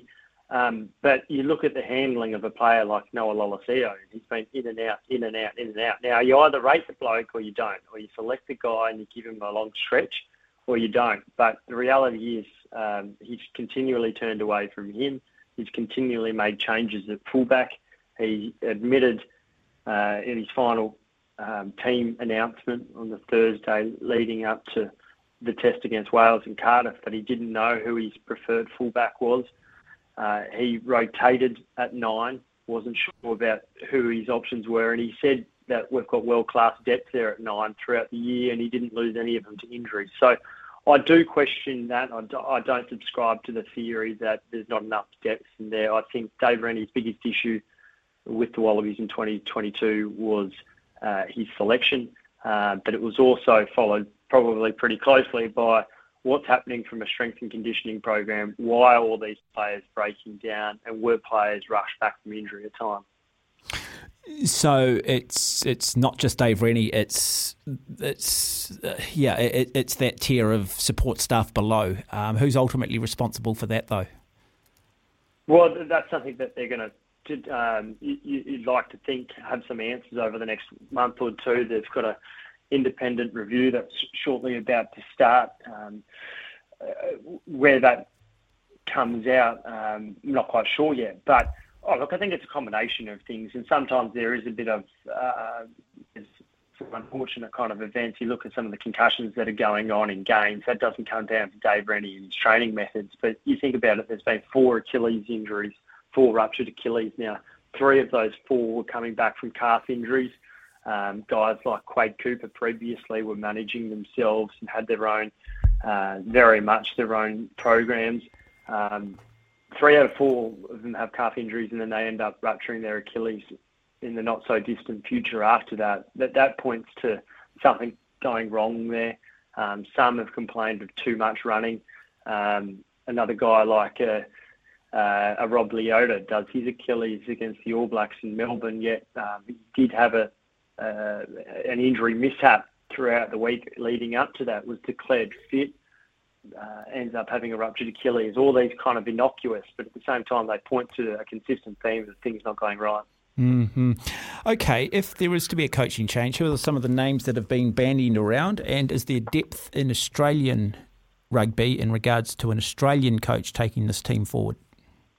Yeah, well, that's a good question. Um, but perhaps more of pressing, is there going to be a coaching change, a head coaching change? I don't necessarily think there will be. Um, will there be come 2024?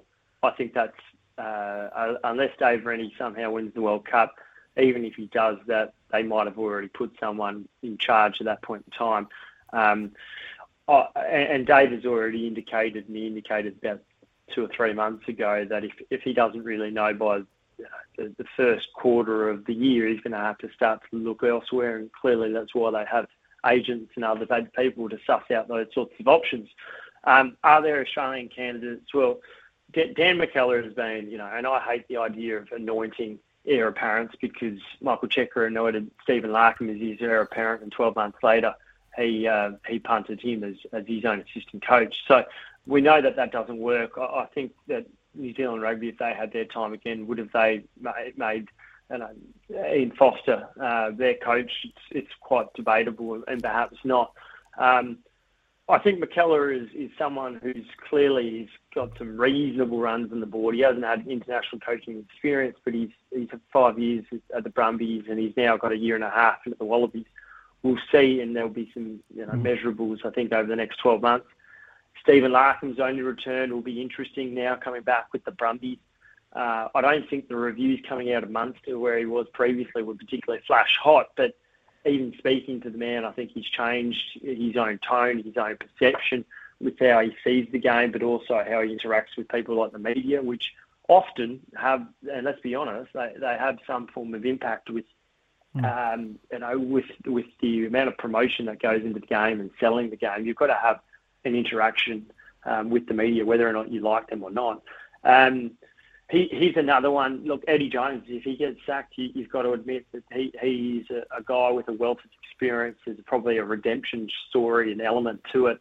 Uh, the idea of coaching against the Lions, we know that that was Rod Macqueen's last um, last stint with the Wallabies in, in 2001 before before Eddie Jones took over. So um, there's that element, that piece of the puzzle, and also, you know, what about it if you know, we know that Australia is hosting the World Cup in 27. Eddie Jones was the last to coach in 2003, the home World Cup, famously losing to Clive Woodward's side in, in extra time there to, to a Jonny Wilkinson field goal. So I think they're probably the favourites.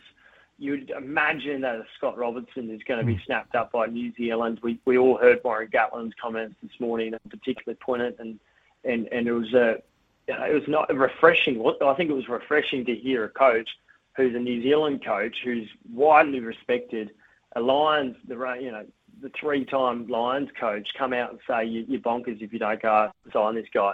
Yes, it puts Ian Foster in a slightly awkward position, but he would have been at the All Blacks mm. by then for 12 years, so there's no way he's going to continue. You would think. Um, fascinating what's going on though.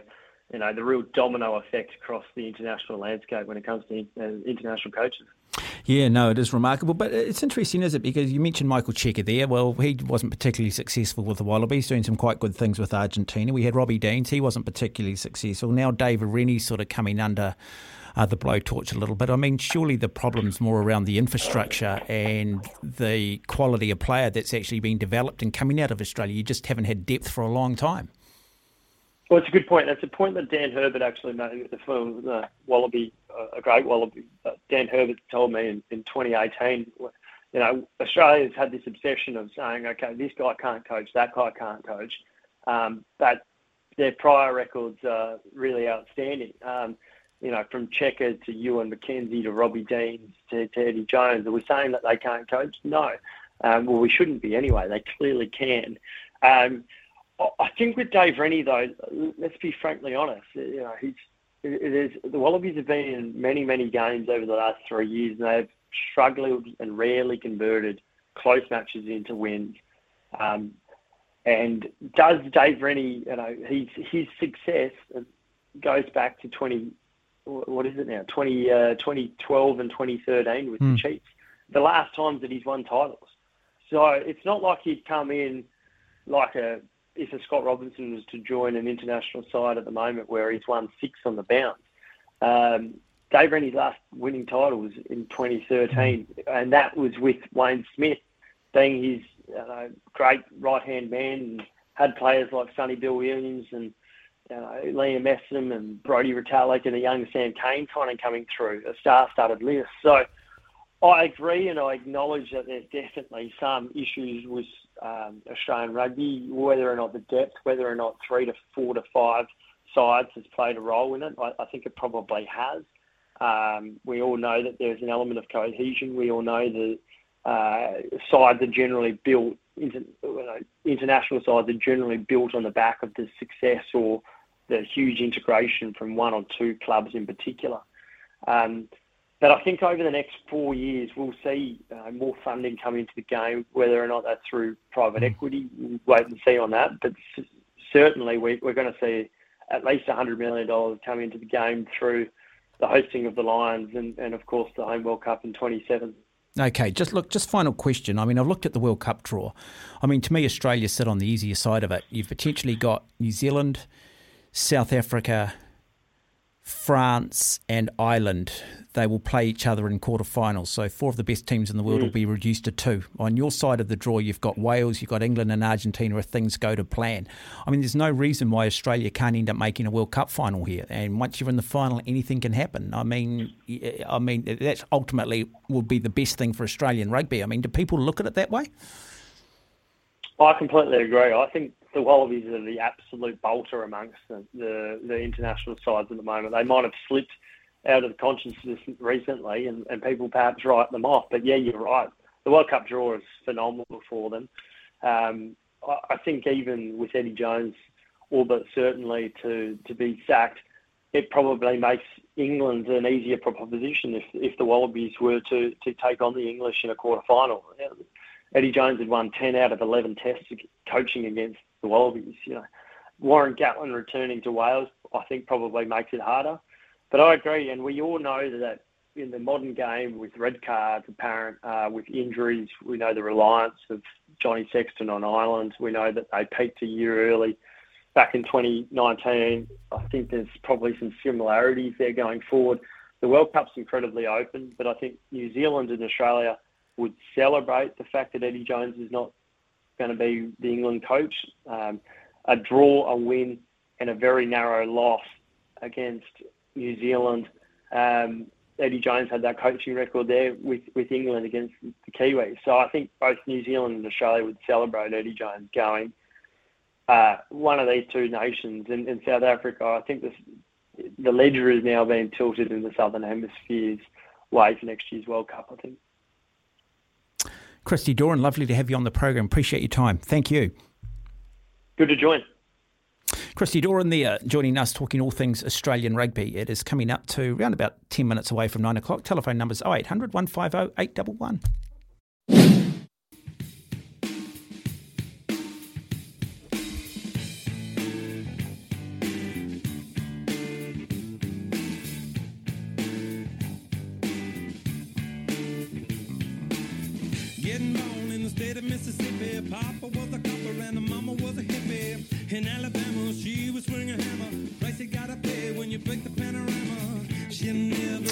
Good music choice tonight. Red Hot Chili Peppers. There we go. We're going well. We're on fire. We're having a, nice little bit of, um, yeah, slightly unconventional rock, isn't it? Would you describe the Red Hot Chili Peppers? What would genre would you describe the Red Hot Chili Peppers as? Never. It's, just, it's not really. Is it grunge? It's not really grunge, is it? It's sort of Is it like early alt rock. I don't really know what you'd call it. It's good though. It's I love the Chili's. Yeah, no, it's good. It was fresh, wasn't it, when it came along? It's like Guns N' Roses when they came along with Appetite for Destruction. You had that all sort of glam, sort of metal, I guess, with the bleach blonde hair and that sort of commercial heavy metal, if you can use the word. And then these guys just came along with something raw. And you just need those bands that just come along, bring a different genre, just bring a different, um, just a different sound that you go, you cannot replicate that. And that's what these guys did. 100%. Do you have a favourite Chili song? Californication. I'm a little bit, I'm not a big Chili's fan. Yeah. I mean, uh, no, I'm a Chili's fan, but I'm not a big yeah. student of it, to be honest. Maybe I'll pull up my, my favourite one for you next if you'd like. Yeah, no, let's do that. Now, look, coming up um, around about quarter to 10 tonight, Martin Cross, who's former Olympic gold medalist in rowing, former Olympic bronze medalist. He's an English commentator. He was part of the commentating team that you would have heard during the Tokyo Olympics when the men's rowing 8 won gold. He's going to join us on the program because Mahe, Mahe Drysdale has just been awarded the Thomas Keller Medal. Now, it's given by the World Rowing Federation for outstanding international career. in the sport of rowing. It's the highest honour in rowing, and it's awarded to any athlete within five years of his or her retirement from the sport. Um, it recognises an exceptional rowing career as well as exemplary, exemplary sportsmanship. Some days you just have nights and you just can't wrap your tongue around certain words, can you? It's been going since 1990, and five New Zealanders have received it Caroline Evers-Swindell, Georgina Evers-Swindell in 2016, and then 2018, Eric Murray and Hamish Bond. Wasn't awarded in 2020, wasn't, uh, and I'm not sure when it was awarded last, but anyway, great for Mahe Drysdale. So lovely to see him being recognised by the International Rowing Federation for his remarkable career. Bronze medal in Beijing in 2008 when he was ill, and then gold in 2012, and then that photo finish for gold in 2016. An incredible athlete. Hard as they come. Lonely event incentive when you're sitting in a two man boat, a four man boat, an eight man boat, others around that you don't want to let down. In an individual boat, you've just got to be true and honest to yourself. And when you're breathing through your eyelids and there's bonfires in the legs and the lungs have been attacked by razor blades, it's not always that easy to be 100% honest to yourself. Mahe Drysdale, the consummate professional, the consummate athlete. We'll look at that round about quarter to 10 tonight.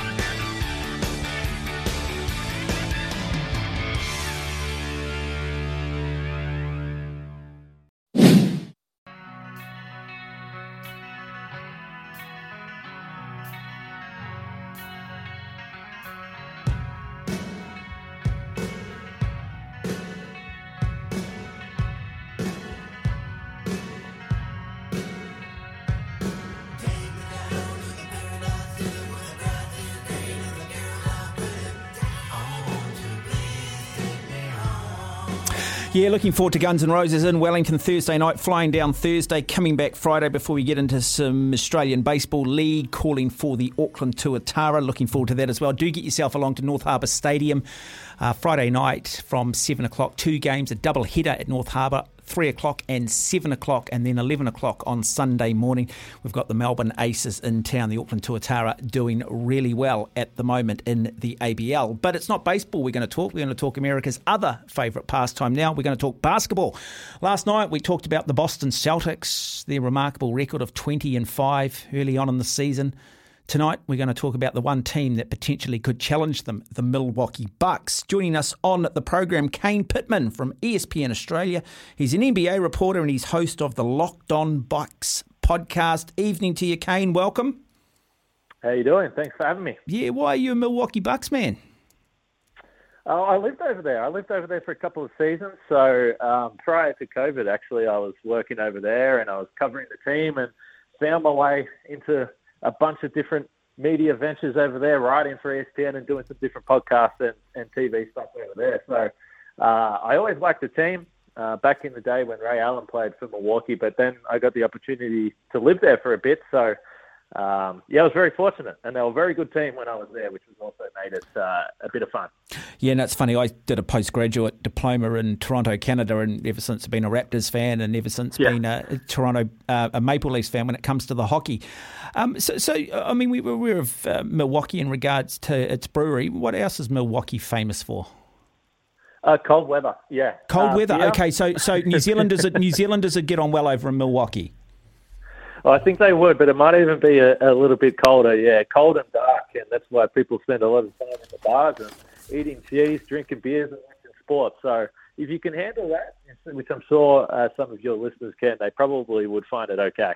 And how's the podcast going? What sort of numbers are you getting for the Locked On Bucks, and and what, what's the feedback from the Americans having an Australian voicing this?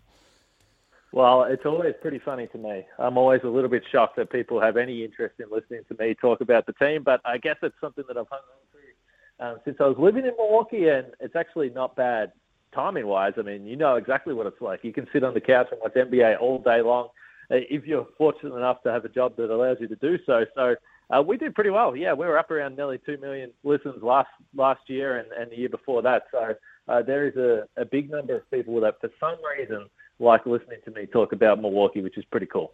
So if I decide to go to Milwaukee and I want to watch the Bucks, you're the guy I need to call, and you're going to make some calls, and I'm going to get picked up by a limo. I'm going to get the whole corporate box, and I'm going to get looked after because I know the guy that knows the guy. Send me a text. I got you covered. Okay, absolutely. Hey, look, remarkable record, 17 and 6, uh, winning percentage of 739 or 0.739 or 73.9%. Not far behind the Boston Celtics. One hell of a start to the season. Were you expecting this type of start? Well, it was interesting because uh, I think the biggest concern coming into at least the start of the season was that there was a, a number of injuries with this team. So Khris Middleton a three-time All-Star, has actually only just come back over the weekend. So he's played two games uh, out of those 23 games uh, so far. There, they've had a number of key role players. Joe Ingles, Dozzy has yet to play a game. He's recovering from an ACL, uh, ruptured ACL last year. Pat Connaughton's missed a bunch of games. Wesley Matthews. You can go down the list. So uh, I think if you look at uh, the stats online, they are in the top one or two teams in terms of games missed through injury this year. So uh, when you put all that together and you look at it and you say that to be 17 and 6 and where they are, it's probably a, a better spot than I thought they would be just through availability to start the season. So I think they have to be pretty happy. Yeah, what does Khris Middleton's return from injury mean for the Bucks' title hopes? Well, a lot in terms of easing the load on the offense. So the Bucks right now are the number one defense in the league. Uh, by a, a decent margin, but offensively they haven't had a great year. They're around middle of the pack now. Giannis is scoring 31, 32 points a game, and he's been sensational, but he's carrying a, a major load. They haven't shot the ball well from three. So Khris Middleton's the best offensive player in the half court for this team. He's the best shooter on the team, and he's also an underrated facilitator. And the Bucks often will just go to two-man game with Khris Middleton and Giannis, and it's almost impossible to stop. That's their go-to uh, set down the stretch in the fourth quarter of close games. So I think it's just going to ease the load on everyone on the offensive end because to this point, uh, they haven't been that impressive. Mm. You mentioned Giannis there. Does he have the right pieces around him to win another uh, championship this year? Yeah, I think he does. I mean, last year, the series that they lost to the Boston Celtics, it went to seven games, but that man, Khris Middleton, was out because he hurt his knee in the first round against the Chicago Bulls. And again, they just could not score. So I, I think for most teams, and Boston clearly has had an incredible start to the season, but for all those teams, if you lose one of your top two players, an all-star from your roster, you're going to find it really difficult to find uh, to win a championship. So the Bucks, like many teams in the NBA, they're taking care of guys. They're being super cautious with different health stuff and injuries that they have along the way. Uh, this is a team that I think is, is as well equipped as any to win the NBA title this year, but you still cross your fingers and hope that everyone gets to June mm. uh, healthy because if they don't, uh, they're probably not going to win it. Okay, I want to talk about Brook Lopez. How important is he to coach Mike um, Budenholzer's defensive system? Uh, he's incredible. I think he'd probably be leading uh, defensive player of the year right now, leads the league in blocks per game. And I mentioned this defense. The reason why the Bucks defense is so dominant is because teams just cannot score in the paint. They're averaging in the low 40s in terms of shooting percentage. Uh, when Brook Lopez is the closest defender, uh, he has this incredible ability to time his block shots without fouling. And we see guys walk into the free throw line all the time, but with Brook Lopez there, he is a humongous man. I mean, these NBA players are huge, but he is a man mountain, and he's just able to time uh, his shot block as well as anyone in the league. And he had major back surgery last year and missed the majority of the season. So at 34 years old, uh, this probably wasn't expected, but he's arguably having the best season he's had in the last seven or eight. Yeah, I mean, he's a giant of a man. Um, he can score in the paint, shoot threes, as you mentioned. Um, I mean, how important is he to the way that Giannis runs the offense? Yeah, he's he's the modern day big man, and it's been an incredible turnaround from where he was. So uh, only six or seven seasons ago, he had not shot a single three pointer in his entire NBA career, and he'd been in the league for eight years at that point. Uh, he ticked over 800 made threes a couple of nights ago. So he has completely transformed his game to fit the, the modern style of five out spacing and being able to shoot the three. And it does just allow Giannis to get downhill. He doesn't have a big man in the paint, clogging up space. Uh, he will be out there. He's shooting a, a career high 42% from three so far this season on pretty high volume. So uh, his turnaround in what he's been able to do in terms of changing his game is, you know, to me, as remarkable as any player we've seen in, in recent times. Okay. Do you see the Bucks making any tweaks to their roster midway through the season? Yeah, that's a good question. I, I don't know right now whether I would, and it's been difficult to, to look at this team and see where the weaknesses are because, as I kind of mentioned, they haven't really had their full lineup uh, out there yet. They put a significant investment in Joe Ingles. They're paying him around $7 million this year, which was really the only salary slot they had to give up in the off-season. But they did that understanding that he's not going to be back until the new year, most likely. So I think this is a team that wants to have a look at Joe Ingles, wants to get all its pieces together, and then make a decision before the trade deadline, which is in mid February. So I'm not expecting there will be a move made anytime soon, but there have been discussed in trade rumours for Jae Crowder, who is currently mm. sitting at home with his feet up and not playing for the Phoenix Suns. Now they won the championship in 2020. Do you think this year's Bucks are a step up on that 2020 championship winning side, or are they just more of a constant force? Yeah, constant force. I mean, if you look at uh, the teams around the league that have made major changes or they've had young players come in and make a real impact, uh, the Bucks are pretty much the same. Their top five or six players, seven players include guys like Pat Connaughton and Bobby Portis, they just haven't changed their roster. They've changed the way they play a little bit in terms of defensively, what they're trying to do there. Uh, have always been a great paint defensive team, but now they're trying to protect the three point line a little bit more. But in terms of personnel, it hasn't changed. So, yeah, they should be a contender. And look, when you've got Giannis, who could be an MVP every single season, has put up 50 points in an NBA Finals championship clinching game, uh, you think that you're a pretty good shot.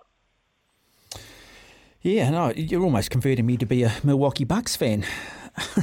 now, look, are, are, the Bucks the only team that can stop the Celtics this year, or are there other threats lurking in the Eastern and Western conferences? Yeah, I think the the team to watch in terms of what's going to happen to their roster in the East the rest of the way for me is still the Brooklyn Nets. Now, clearly, there has been a lot going on there to say the least, but I, I still think if you have uh, Kevin Durant, uh, Ben Simmons obviously has been much maligned, but if he can stay healthy, he was starting to play better basketball. So I still think the Nets are a little bit of a wild card in the Eastern Conference. But then out in the West, I like the Phoenix Suns. They really struggled today against the Dallas Mavericks, but this is a team that's been to the NBA Finals before. They've had those couple of moments where they didn't quite get over the hump in the postseason. That was exactly what the Milwaukee Bucks did a couple of years ago, and we see that often with teams that need to have that heartbreak a couple of times, get that playoff experience. So I still think the Phoenix Suns are the team to watch in the Western Conference. Mm. I mean, we're all uh, Memphis Grizzly fans over here at Steven Adams. That's right. Uh, Jar, uh, ja Morant, I mean, last year they pushed um, they, they, they pushed the Golden State Warriors to Game Seven. You'd argue that they potentially could have gone the whole way if they had, in fact, won Game Seven. What what sort of do you, do you think they're a, they're better for that experience this year? That come playoffs, they're a side that you won't want to meet. Yeah, I would say so for the same reason that I mentioned with Giannis as well. When you've got that one superstar player that can get you 50 in a game like Ja Morant, you have to be a little bit wary of them. Mm. I think for the most part, people look at the Grizzlies and say, are they ready to win a championship? Because they're just so young. I mean, this is a team that you expect to be contending for a long, long period of time. But you mentioned Steven Adams, and if if there is one player that I would love to see win a title for how he would celebrate, for how the post-game press conference would be, I think it would be Steven Adams because I still have him at the top of my mm. list for my favourite press conference performers. He is absolutely hmm. outstanding. Mm. Silly question now. The Milwaukee Bucks. There are a lot of deer in Milwaukee, are there? Yeah, there is. It's uh, very dangerous if you're out there driving, and which for me was dangerous enough on the wrong side of the road. There's deer all over the place. And, and who's who's their most famous player? Uh, in the history of the franchise, Kareem. Kareem played for the Bucks and he won a title back in 1971. But then, other than that, it, w- it would be Giannis. Uh, he's, he's clearly, I mean, he is a mega celebrity in Wisconsin over there. He is as much as any uh, athlete I think they've had in the state, to be honest. Fascinating, loving the chat. Um, so we've got the Milwaukee Brewers, you've got the uh, you've got the Bucks. What other professional franchises exist in that part of the states? It's just the two. Uh, they got the Green Bay Packers. Which oh, Green uh, Bay Packers, of course they do. Yes, absolutely. Yeah. yeah. A couple of hours out of town, which is uh, always a fun drive. I made the trip out there a couple of times. And I'd imagine they, which sort of, yeah, I'd imagine the Green Bay Packers probably still rule the roost, don't they? But it always helps when you win a championship and win a recent one as well in 2020. Yeah, that's right. Yeah, no, it is still a, a football state. There's no doubt about that. But uh, the Packers are really struggling right now. The Brewers didn't even make the postseason last year in the in the baseball. So uh, the Bucks are kind of the, the the great white hope for uh, Wisconsin to win another title, and uh, they've gone through it with Aaron Rodgers. If you have NFL fans that are listening to the show, he's only won one title, but he's been a generational uh, quarterback for the Green Bay Packers. So the so Wisconsin sports fans understand that you have to make the most of this opportunity while you have a superstar like an Aaron Rodgers or like a Giannis as well. So there's definitely a, I would say, impatience when it comes to the Bucks, and they want to get that second and third title uh, for him. So there is a lot of pressure that comes with that. Kane, just before we let you go, people that might want to listen to the Locked On Bucks podcast, when do you, what day of the week do you present new episodes? How do people find it? Yeah, Monday to Friday. There's a lot. We do a lot. So Monday to Friday, you can get it on YouTube uh, or wherever you get your podcast as well. So the, if, you, if for some reason you haven't had enough listening to me talk tonight, you can do that, and we're doing it uh, every day. No, Kane, lovely to have you on the program, and love the passion, love the enthusiasm. Thank you for a bit of an insight into the Milwaukee Bucks. Greatly appreciated. Oh, happy to do it anytime. Thanks for having me. 14 minutes after nine, you're listening to SENZ. Right, the lines are open 0800 150 811. Been an interesting night that we've um, uh, had so far. Um, NBA teams, you got a favourite team and why? Oh, I studied in Toronto, so I'm a Toronto Raptors fan. I guess growing up, like anybody, been a little impressionable. Uh, probably LA Lakers, I think, as a young kid, Boston Celtics, Larry Bird, and then, you know, we all followed the Michael Jordan era with the Chicago Bulls. Wonderful era as well. Um, I've been very lucky that watched a lot of the Toronto Raptors when I studied up there. Could pay $10, sit in the Sprite Zone. Saw Sean Marks play his first 37 seconds in the NBA. But probably the highlight of my basketball, and people are going to hate me for saying this, true story, watched the 2008 Olympic Games final in Beijing between the Dream Team, which they've just made a Netflix documentary on, and Spain. Sat almost courtside with the yachting commentator Peter Montgomery and Brendan Telfer. True story. Got photos at home to prove it. Then I'm seeing this big Netflix doco on that particular Olympic Games that I guess they've done off the success of the Michael Jordan documentary, and I think I was there. I was there. Now I'm skiting, aren't I? Now I'm showing off. Anyway, take a break.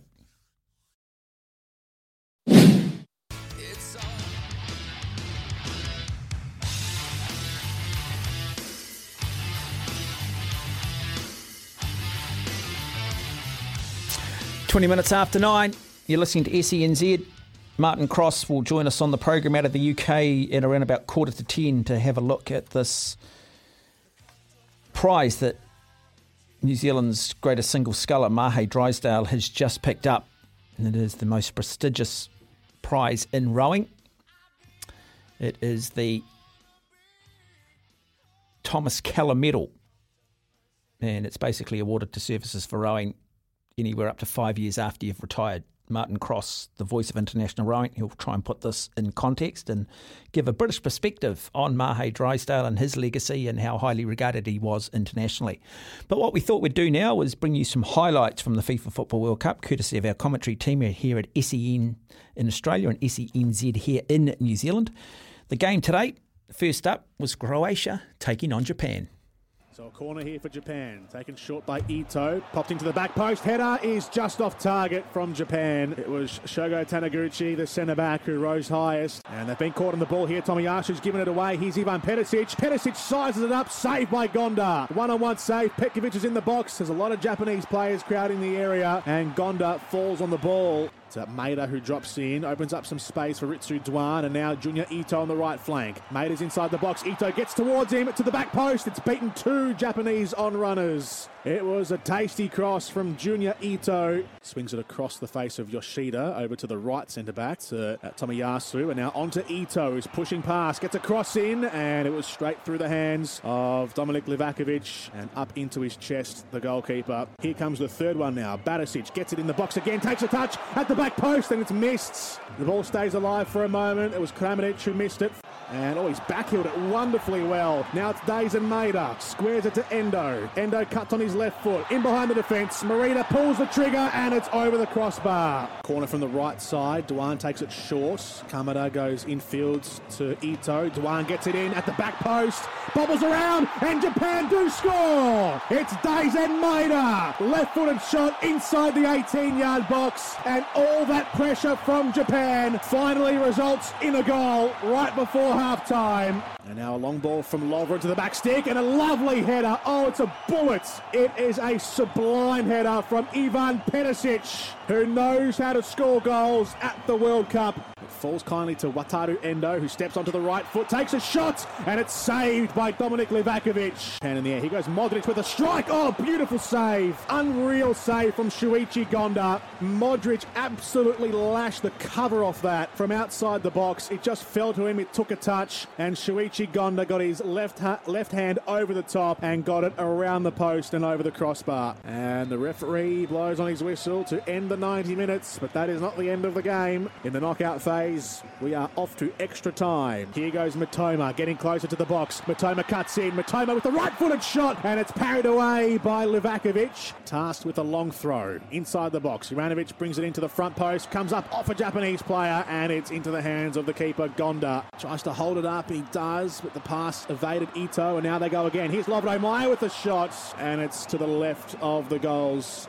Japan with the first penalty take. It'll be Takumi Minamino against Dominik Livakovic. Minamino on the right foot, and it's been saved by Dominik Livakovic. Kaoru Mitoma next up for Japan. Right footed strike, and it's been saved again by Livakovic. He has guessed right again. So it's 2 1 in the shootout after three each. Here's Maya Yoshida, the captain of Japan. It's been saved by Dominik Livakovic. Mario Pasalic steps up against Gonda and he's put it down the left side. And Croatia are through to the quarterfinals. Yes, indeed. So Croatia go through. Following that game, we had Brazil taking on South Korea. Raphinha on the right flank, a nice little step over, and then opens up some space on the right side, cuts the cross back in. Has to be. Neymar Vinicius. missed it. Vinicius! What a oh, finish it's the that is. first goal. What a finish that is. Vinicius Junior. He is the new name of Brazilian football. Looking to thread it through the gaps. Oh, Richarlison Oh, came out. it. It's a penalty. Richarlison was the player coming in from behind. The South Korean player had left a foot out. Stutters in, walks up, right foot shot. He Oh. rolls it down the centre. And Neymar is on the score sheets. And Brazil, in a trice, are up two goals to nil. Neymar bounces the ball off his head two, three times. In fact, it was Richarlison. Cut back. It is. Richarlison's in behind. goal. Oh my word, that is Brazilian beauty. Oh. Quick passing around the box, intricate in, out, front, back. Richarlison one on one with the keeper. He escaped behind the defence. They didn't know where he was, and he just stroked it past. Brazil three, South Korea nil. Here's Neymar up the left, Vinicius Junior. Is scary. Back inside the area again, clips Look it over deep. the top, and What the shot comes another in. one. Oh, Another Brazil! one. Brazil! Lucas Oh, this Paquetá. proper party time now. But they're out, they've got a Oh, chance. South Korea's in here, and Oh, it's just past the back post. They were a chance. Son Heung Min, he had floored his defender. He had space to work into. Out to the right sides. Raphinha running at Chong Ho. Raphinha squares it in board. Raphinha continues his run. Here's Raphinha's chance. Cuts around once, oh. twice. Left foot Oh, shot. and it's a strong hand. save. Strong hands from Kim Seung Gyu. Vinicius carries it over the halfway line. Strides Oh, forward. Neymar out to the right. Here's Raphinha. Here's his chance. Saved again by Kim Seung Gyu. Cross from the left here for Korea into the box. Second chance comes up. A Oh, strike and a great save from Alisson. save. And then a goal line clearance from. Marquinhos. And then out over the byline. Well, two great chances for South Korea. Ricocheted away. effort. Cho with a shot. Oh, There that's a go. rifle. It is a It's well hit shot. Stunning. And it was smashed in by Paik Seung Ho. That that is probably the But first the first long range absolute hammer that we've had at this World Cup. Yes, plus injury time. They're in behind again here, South Korea. And oh, save at the near post by Alisson. Brazil go again. Here's Rodrygo. Spots Gabriel Martinelli. Looking to cut one way, then the other. On his left foot, byline, back post cross. Raphinha! It was Dani Alves indeed. What a story that would have been. That is full time in this round of 16 encounter, and it is a famous vintage Brazilian win 4 1 over South Korea at Stadium 974. And in the first half, it was joyous, joyous football from Brazil.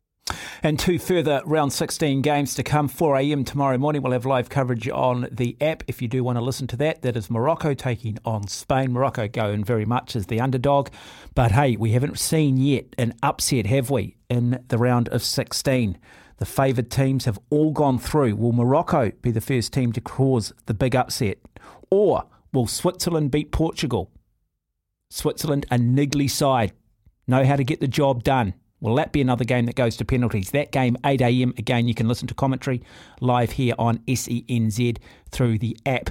Download the SEN app. Take a break.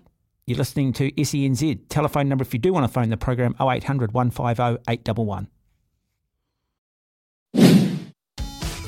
Had a busy day? Catch up on what you've missed in the world of sport. It's extra time on SENZ.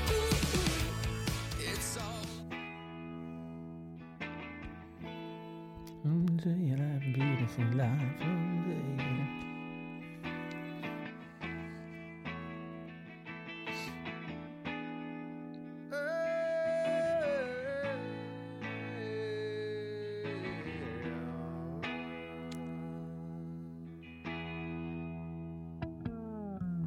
Sheets of empty canvas.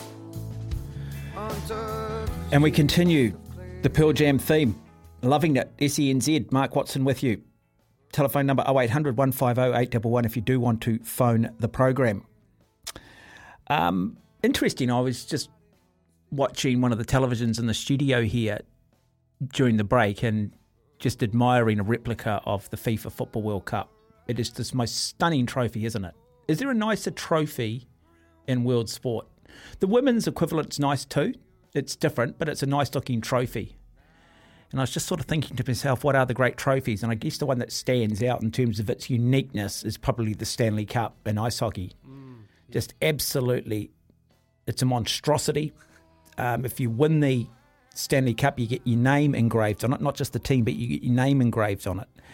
And when they start to run out of room, they remove a layer of engravement, and that gets put into the hockey or the ice hockey hall of fame permanently. So you basically have your team and the name eventually removed from the trophy and then put into the hall of fame rather than continuing to build more and more layers on the Stanley Cup. And there's actually three Stanley Cups in existence. There's one that sort of goes touring, there's one that's permanently in the Hall of Fame, and then there's one that stays with the teams. And if you do win it, every player gets for it at night. It's been in the bottom of swimming pools, it's been everywhere, the Stanley Cup. Uh, so, any sort of trophies that stand out for you that you sit back and go, wow, that's pretty cool? Or alternatively, you go, well, that's pretty damn ugly. I, I- I'll give you two examples. Um, I think the one that looks beautiful to me, it's grand, it's elegant, is Wimbledon. Um, it's just stunning. The gold, the intricacies of, of the of, of how it's designed. It's beautiful. It looks a little bit like the. It looks a little bit like the men's rugby World Cup. Yeah, well, I, I think the uh, William Webb Ellis Trophy is also quite nice to look at. I don't know if you agree. Yeah, no, I do. I think it does look good. Yeah, I think it does look good. But the one I wanted to chat to you about, and uh, I'm not sure if you're familiar with this, but it's the Welsh Football League's trophy. It, it, some people think it's cool. I think it's a monstrosity. Pull up a picture if you can. I can't pronounce the name of the league, but it's CYMRU trophy, and basically it's a massive silver trophy with two dragons fighting on top of it. That's what it looks like. I'm just trying to bring it up on the computer now. Um, it's uh, it's it's quite detailed. Um, Oh yeah, I look at it. Yeah, it looks a little bit like. Um, I tell you what, it actually reminds me of. It looks a little bit like, just to a small part, it looks a little bit like the claret jug that you get for winning Oh, the yeah. Open Championship. Yeah. But there's also an element of, oh, there's a slight America's Cup feel about it too. I mean, the America's Cup is a nice looking trophy. Yeah, it is. It's one I'd like to win, but I don't sail, so there goes that. well, you're never going to win that, are you? Nah, don't know why I brought it up. and you're never going to play in the Welsh Football League. So I'm not sure why you brought that up. Yeah, no, you're not right. sure why you brought Wimbledon up. I think your tennis game's fairly damn average. Oh, I'm terrible with ball sports, eh? Um, bat sports, sorry. Yeah, good, good, good at rugby, but um, yeah, none of this. The other one you should look up is the Korean Baseball Trophy, Korean Baseball League Trophy. Korean Baseball League. I mean, I like the um, world. I like the Major League Baseball Trophy, where it's a whole lot of little like Oh yeah, like the the flag poles almost that sort of create a stadium or sort of a um, a coliseum look. the Korean one's slightly different. Um, it's more Excalibur. Um, it's more Merlin's sword. Um, Let's have a look. See if you can. I encourage everybody to do this themselves at home. By the way, it's not always great radio when you. we- We're still talking though, aren't we? Yeah, we are. I can describe it for people. I mean, it looks like something off the Lord of the Rings set. Um, it's quite large. Um, It's, yeah, yeah, it's not too bad. It's got a bit of. Um, I think I'm looking at the right one. it's a giant sword, if that's what you're looking at. No, Oh no, no. the Korean Baseball League. Um, All right, Korean Baseball League trophy. That's maybe what I need to be doing. yeah, it's it's just a giant sword. Um, I mean, the NRL trophy's a nice one. yeah, it's classy. It's classy. But for me, it is the FIFA World Cup. It's oh yeah, no. I've seen it now. I've seen it now. Oh, it's you've it? basically yeah. It's, oh, that's cool. Yeah, it's different. Yeah, no, it is different. I wonder how heavy it is, Mark. It looks heavy. Yeah. Guy pulling it out because it's done a little bit like stuck in the rock thing, isn't it? Boy, it's very um. Yeah, no, it's very uh, medieval looking. It's almost sort of got a Lord of the Rings feel, hasn't it? Is or Yeah, absolutely. Yeah, High like- fantasy, Game of Thrones. We got some. yeah, Game of. Th- I've never seen Game of Thrones. Never seen a single episode of Game of Thrones. I'm the one person who hasn't. I'm waiting to do it at some point. Interesting. I mean, seen Breaking Bad. Haven't done the others. I was late to the party with Game of Thrones, but I was blown away for about five of the eight seasons. Um, they did not end it well, so don't bother. No, but, but you can't say that. You should watch. There's some people you probably don't like that I do like. Oh yeah, give me an example of some of the shows you're into. Oh no, I enjoyed Breaking Bad. I enjoyed The Wire. Oh, so you've Um, just got good taste. Well, no, I just like stuff that's going to challenge me a little bit. Um, I don't like predictability. I'm not a big one for watching movies where it's predictable. You know the outcome. You, you love a twist. You love suspense. Oh, I love drama. the I love the villain often dying, Yep. Yeah, I love. or I like just a really I like just a little bit of just wow, I didn't expect that. All right. Um, anyway, people might want to have some thoughts. Maybe you could text us here on sports trophies of the world that you like or you don't like.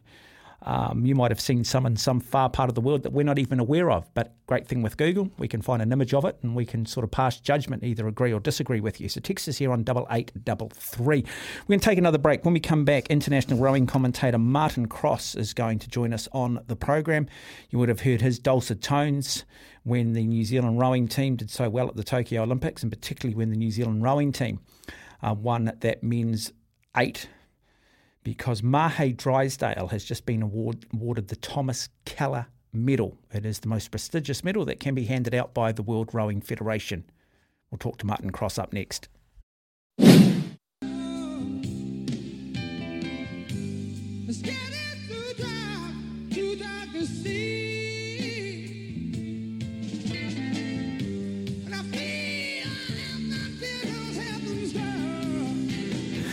It is 17 minutes away from 10 o'clock. You're listening to SENZ. Well, New Zealand's rich legacy in the sport of rowing continues with more recognition for New Zealand sculling legend Mahe Drysdale.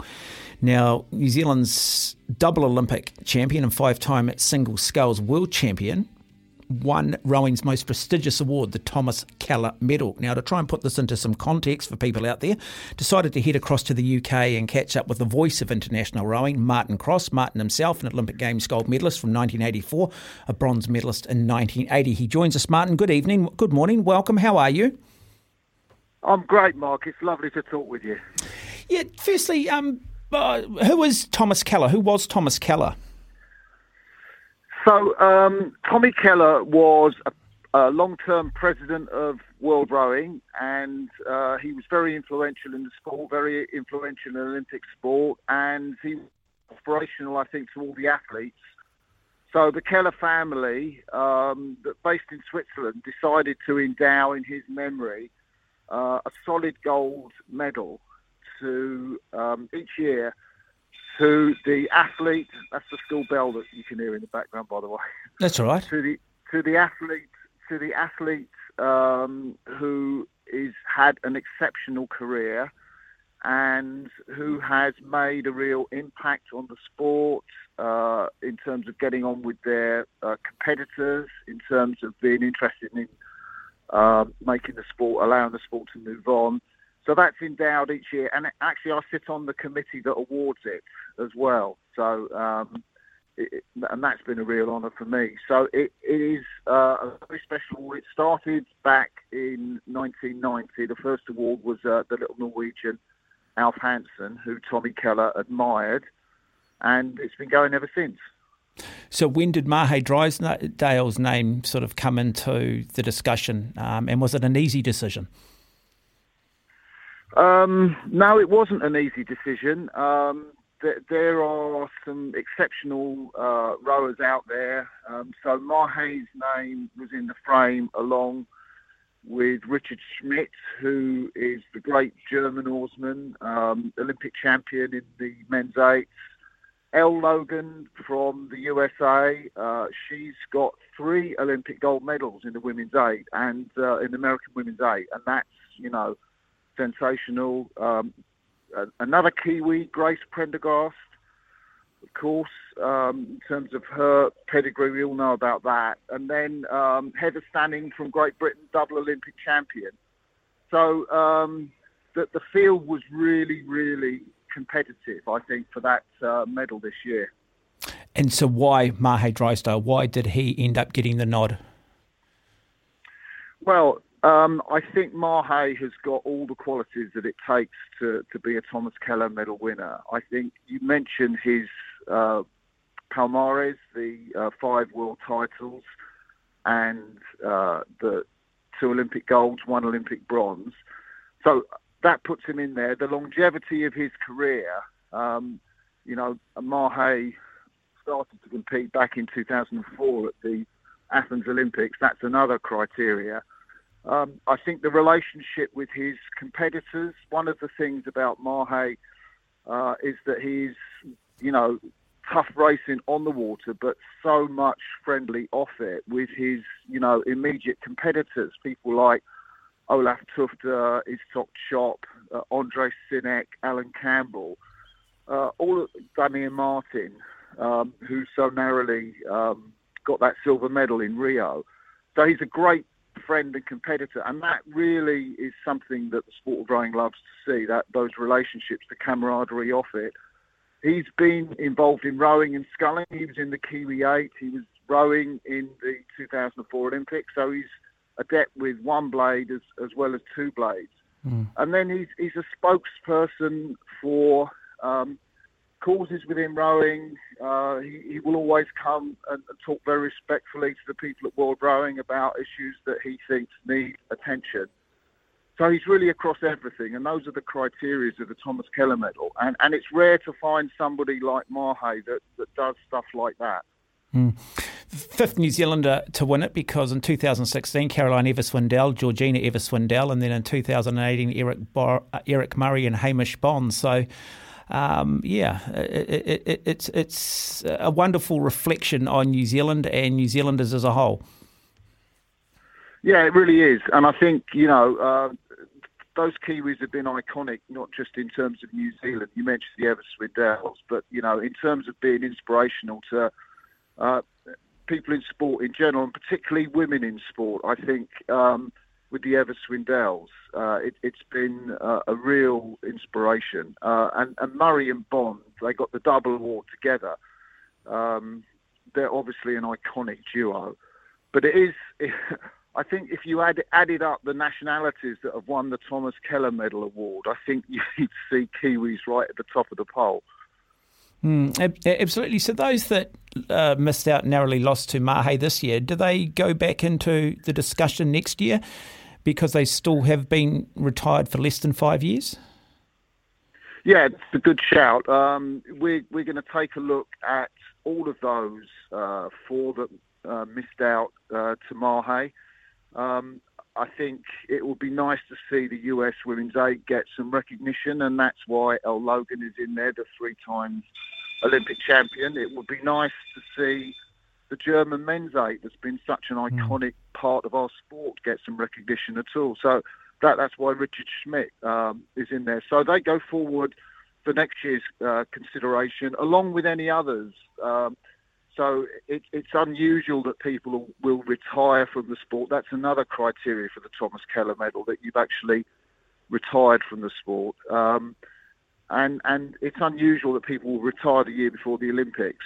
So probably uh, it'll be a similar field next year for the medal. Mm. Okay, now now that Mahe is out of the game and didn't get selected for the last Olympics, where is single sculling at the moment? Who's the next generation coming through? Who's the next big thing?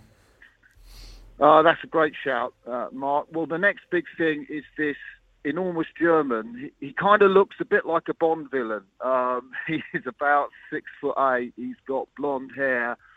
Um, he is Ollie Zeidler. He's come into rowing quite recently from the world of swimming. Uh, he was a, a, good sort of 200 meter freestyler, and um, his grandfather won an Olympic gold medal in the Munich Olympics. So he's got a rowing heritage. But he sensationally won the 2019 World Rowing Championships in one of the best races that I've ever seen. And then this year in the World Championships in Račice, the Czech Republic, he also won the world title um, by a margin, actually. And he's an interesting guy, not least because when he was in Tokyo, he blew out and uh, didn't make the A final. And everyone expected he'd be favourite for gold. So there's there's him. There's uh, the great Norwegian sculler um, Kjetil Borch. So, uh, new Dutchman on the scene, Melvin Twellaar, who beat Ollie Zeidler on his home course in Munich in the Europeans, but couldn't manage to do the same in the World Championships. So, you know, there's a great uh, field in, in single scullers. And Mahe Drysdale, he was out of the World Championships in the Czech Republic um, for the what I call the Legends race with his great buddy Ondrej Synek, the Czech sculler. And they were watching all these new scullers and uh, they were really impressed with the quality hmm. and uh, the speed with which they're moving. Are they going faster than Mahe? I mean, uh, you don't officially have world records because of the ever changing conditions of courses and some of the geographical stuff, but you do have the world's fastest times. I mean, is Drysdale's time still stack up?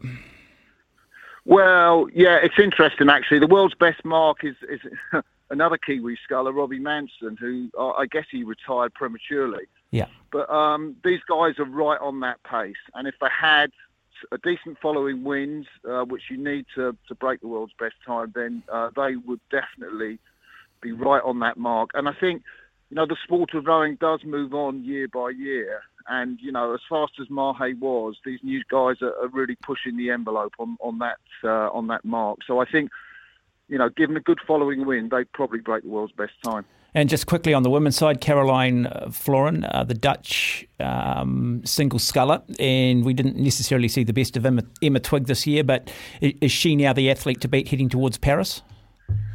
Oh, she's had an amazing season, Caroline Florijn. She's definitely the athlete to beat. Un- unbeaten in the season, you know, she's she's come up against anyone, uh, and you know, you saw her race Emma Twigg, Kiwi, who, as you say, I think you know, post Olympics, uh, she hadn't had the best of seasons. She couldn't race at Henley and Lucerne because of COVID. So um, Caroline got Emma at a good time, but I think the rivalry between those two going forward to Paris is going to be sensational. And it's going to be either one or the other for the gold medal in Paris, I'm sure. Martin Cross, as always, lovely to have you on the program. I'll let you back to your teaching duties. I've heard the second bell go. I don't want you getting a detention, my good man. Cheers, Mark. I'm going to get right back there now. Fantastic. Martin Cross there, Olympic Games gold medalist, um, part of the selection panel for this wonderful achievement for Mahe Drysdale. Mahe Drysdale picking up the Thomas Keller medal, going right back to 1990 when Alf Hansen first won it. You run through some of the names. Uh, you've got Steve Redgrave, the great Steve Redgrave uh, out of Great Britain. Redgrave won it in 2001. Matthew Pinsent won it in 2005. I'm just trying to read out some of the names that New Zealanders might be familiar with. You had the great Canadian Silken Laumann, Kathleen Heddle of Canada, along with Laumann in 1999. Just seeing who's won it in more recent times. Yeah, Eric Murray, Hamish Bond wasn't awarded in 2020. So just another another um, gong for the great Mahe Drysdale. Let's just hope that we can continue. You mentioned Robbie Manson there. Manson, world's fastest time, just never quite get it right, could he, in the big finals? I think fifth at World Champs. And um, yeah, and then uh, I guess you go back to Rob Waddell back in 2004, winning the single sculls. Uh, Eric Verdonk, I think, won a bronze, didn't he, in 1988? So got such a rich history in single sculls. I, I think that individual rowers should always get it over team rowers. I think team you can lean on other people. Individual, it's lonely. It's only you. It's you versus you.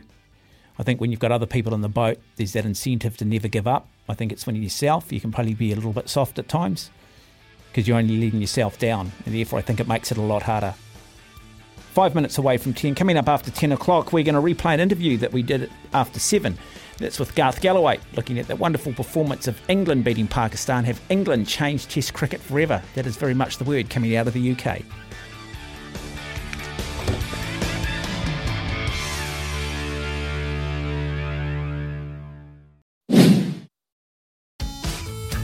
Busy day? Catch up on what you've missed in the world of sport. It's extra time on SENZ. It's hard to keep an open heart. I'm a dreadful, dreadful singer. Uh, when I was studying in Toronto, Canada back in 98, 99, I'd occasionally get a few beers. I'm not a big, never been a big drinker, but I did have a bit of a year off and occasionally would go out and get happy and um, go to the odd karaoke bar. And the only song that I could actually do was Sweet Child of Mine from Guns N' Roses. Can't do anything else, can't sing to save myself, but certainly looking forward to being in Wellington on Thursday night to watch the Guns N' Roses concert. Can't believe the price of airfares, though, domestically. Unbelievable. Anyway, telephone numbers 0800 150 811. Uh, earlier tonight, we had a bit of a discussion around trophies in sport, and I was just looking at how nice that FIFA Football World Cup trophy is for the men's. Really nice one for the women's as well. Maybe not as familiar to people as the men's one, um, which sort of just created a bit of discussion between myself and Niv around trophies that you like. Uh, what are the, some of the most famous trophies or iconic trophies? Uh, the ones that look the coolest, perhaps the ones that look the ugliest. So if you do want to comment on that, we'd love to hear from you. Uh, Mark, good evening. Welcome. Hello, Mark. How are you? Good, thanks. I've got to admit, some of my favourite uh, bits of silverware are the AFL trophy here in Australia. Yes. especially, especially when Sydney have won it. Um, also, the Australian Baseball League trophy is a really fine-looking one. But one of my absolute favourites would be the America's Cup. And uh, as you said earlier tonight, and it just made me think of uh, how New Zealanders always stick up for each other with regard to getting behind each other and supporting each other in the America's Cup. Because I'm remembering 1987 when Paul Holmes first interviewed Dennis Conner. Correct. And he asked, yep. he, he asked Dennis Conner, would he apologise for calling New Zealand yacht designer Bruce Farr a loser and full of uh, SH12? And Dennis stormed off. And if I recall rightly, Dennis o- overturned Paul Holmes's desk and st- on uh, storming out, and that sort of gave Paul a ratings boost and put him on top of the New Zealand current affairs ratings for the rest of his career. And um, I just loved it how Paul stood up for all New Zealand and asked the questions that every New Zealander wanted to ask Oh, Dennis Conner. Yeah, look, I think, and I think a lot of that is almost deliberate. I don't think Paul Holmes was stupid. I think he realised that if he could create um, a, basically a verbal fist fight. Um, and get that sort of reaction, that's always going to be good for your ratings, isn't it? It's always going to put the focus It- on it it. And, and Dennis And Conner, Dennis Conner was much maligned. Bruce Farr, by the way, man at grammar, old boy. I just thought I'd throw that in, being a Mags boy. But anyway, I just thought I'd throw that in. Uh, no, Bruce. On- no, it wasn't Bruce Farr. No, Bruce Farr wasn't actually a Mags old boy. It was um, uh, Laurie um, Davidson. Uh, And on top of that, you were talking about All Blacks who, and sportsmen who changed the game, like Michael Jones. I reckon behind Michael Jones was a great captain, David Kirk, in 1987, winning the World Cup for New Zealand. Because I think David Kirk was he was an intelligent guy. He was very urbane on and off the field, very literate, very authoritative. Well, he- he- but at- the same time, he was a Rhodes Scholar. yeah. But at the same time, he maintained a down to earth, generous, gracious New Zealand disposition. He was also a great signal caller on the field and could adapt to the game really quickly and successfully. And he was also a great player because he never backed down Mm. from getting involved in, in the rough plays and getting his uh, hands dirty when he had to. And not just the All Blacks, but New Zealand loved the guy, and I think he was a worthy captain to uh, lead New Zealand to victory in 1987. Yeah, it's interesting, David. Kirk, a good friend of mine is um, Dean Kenny. Now, Dean was a long time halfback for Otago, played more than 100 games in the 1980s, and went on one All Black tour in 1986 to France, sat on the beach in the famous Battle of Nantes, where um, Buck Shelford had his testicle ripped open and had to get sewn back up in the changing room. But uh, he actually kept David Kirk out of the Otago team, and then David came up to Auckland, and as they say, the rest is history. Indeed. Mm, mm. No, good call, Mark. Lovely to have you on the program. No problem. Thanks, Mark. Thank you. 0800 150 811 is the number if you do want to phone the program. Uh, give us your thoughts. Trophies, you can text us through. We talked about the Stanley Cup. Monster of a trophy. Got a photo with the Stanley Cup. Went to the ice hockey, or it's just known as the Hockey Hall of Fame over there. Uh, they refer to ice hockey as just hockey, and hockey as we know it is just known as field hockey. Um, but yeah, in my Toronto Maple Leaf shirt, a remarkable trophy. Um, yeah, so so what are some of those sort of? Uh, I, guess you've got the ashes, haven't you? That tiny little urn, whether there are actually any ashes in there or not, but the bales that were burnt. Um, it's not exactly a trophy you're going to lift above your head, is it? But it's got history, and once you've got history and you've got brand, you can pretty much get away with any particular trophy. One of the great trophies that you can win in cycling is winning Paris Roubaix um, on the cobblestones. Finishes, yeah, in the town of Roubaix on an old velodrome, and the winner gets basically a a cobble, really heavy cobble, but it's iconic because it's arguably the greatest one day race or what they call the Spring Classics. It's the race that you want to win because it's got such history and tradition. Um, I guarantee that what Taihape, what do you get a gumboot if you th- win the gumboot throwing competition? Uh, uh, like it's one of the traditions. If you win the Indianapolis 500, you drink a glass of milk. But it's something you want to do because if you're doing it, you've won the Indianapolis 500. You can text us here on double eight double three. It is coming up to 24 minutes away from 11 o'clock. Mark Watson with you. Anything you wish to discuss, we'll take a break, and when we come back, we'll hear from Warren Gatland.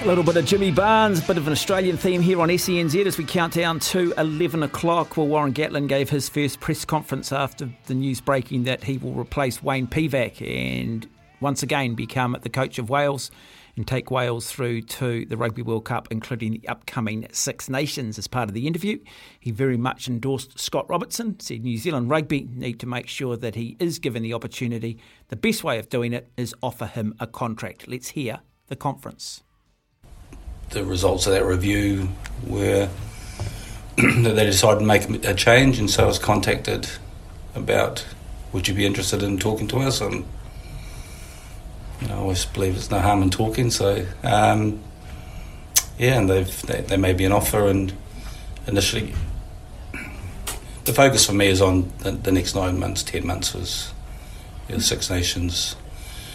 Uh, the exciting thing about international rugby building into a World Cup is that um, you have that extended period and, and, time together to build for a World Cup. Where when you're in other international campaigns, you, you get a couple of weeks with the team, and you it's about having to prioritise that sort of preparation, which makes it uh, challenging. So, yeah, so I had that that approach and had to talk to the family about um, what they thought and their support, and and we kind of concluded things over the last sort of seventy two hours.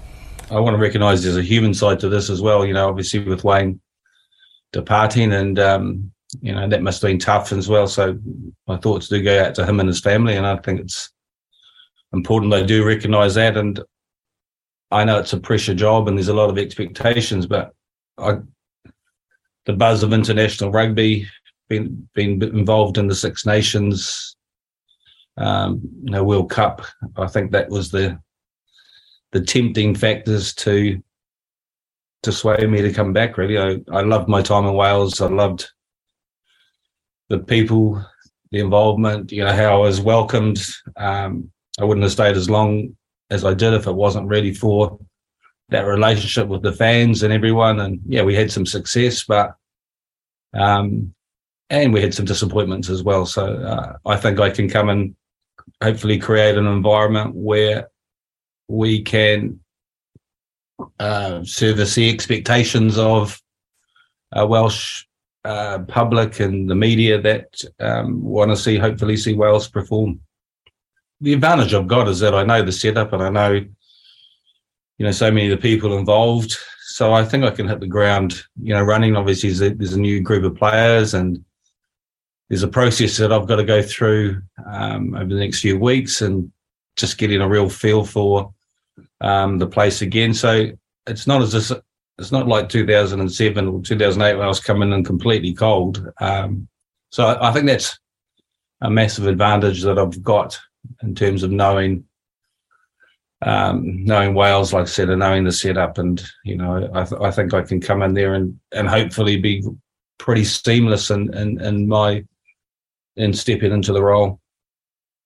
You know, I, I, need to go through a process where I need to talk to people. Um, I need to get the lay of the land and you know how things are there within within the setup, and then I'll I'll make the appropriate decisions about you know what happens going forward.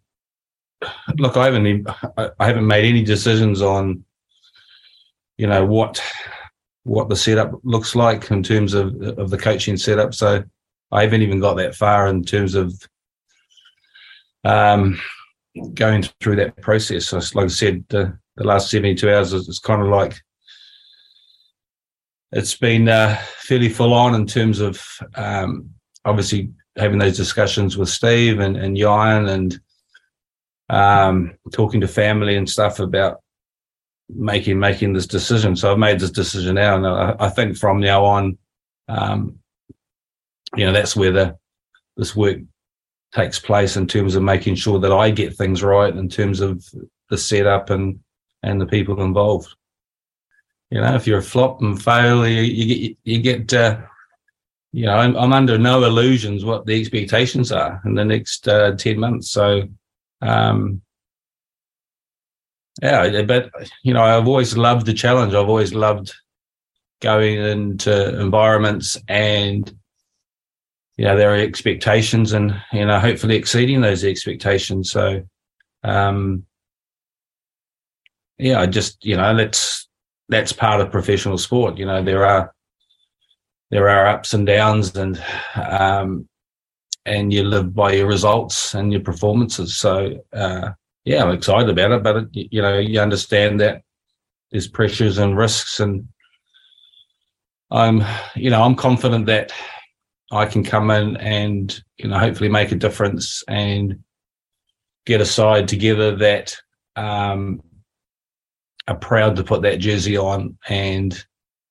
when they go out there and they represent Wales in front of home fans or away, that, that they, they're prepared to die for that jersey. And that's kind of, those are my expectations. And uh, I, I don't expect anything less from the players in terms of what it means to play for Wales, the history, the expectation, and um, and if we can achieve that in a short period of time, and um, I think that will give us, you know, hopefully the best opportunity to be successful. This also puts an end to any speculation that you could potentially have been taking on the job at England Rugby. Were you approached by the RFU? Were you ever in a position where you were considering both roles? Um, I'm only really here to talk about Wales, but all I can say is don't don't believe everything you read in the newspapers. There's one person at the moment in New Zealand who's you know who's been incredibly successful in terms of Razor and um, and he deserves an opportunity because of the success he's had in New Zealand rugby. If that comes along uh, for him, you know, the next the next period, there's you know there's only one standout person that, and New Zealand should be doing everything they can to make sure they secure his services long term and going forward. Had a busy day. Catch up on what you've missed in the world of sport. It's extra time on SENZ.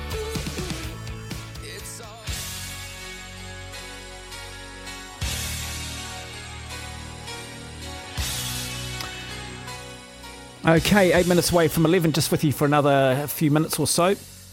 Uh, before we throw you across the ditch to our SEN partners over there in Australia, just someone texting in saying, Hi, Mark, nobody has changed uh, sport as much as Clark McConachy in billiards. Yes, no, the great Clark McConachy. Go and have a look at this guy, Walter Lindrum, out of Australia. They just dominated the sport of billiards, three ball billiards.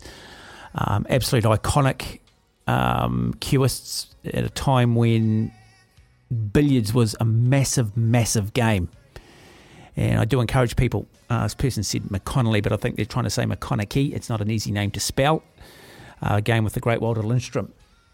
Um, actually, Clark McConachy, people won't realise this, actually made the World Snooker Finals as well. Actually made the final of the World Snooker Championship. So when you're looking at snooker and seeing how big that is with the likes of Steve Davis and the likes of Ray Reardon and some of those players in the 80s and 90s, um, yeah, go back in history and you'll find New Zealand had a pretty strong point of view in it as well.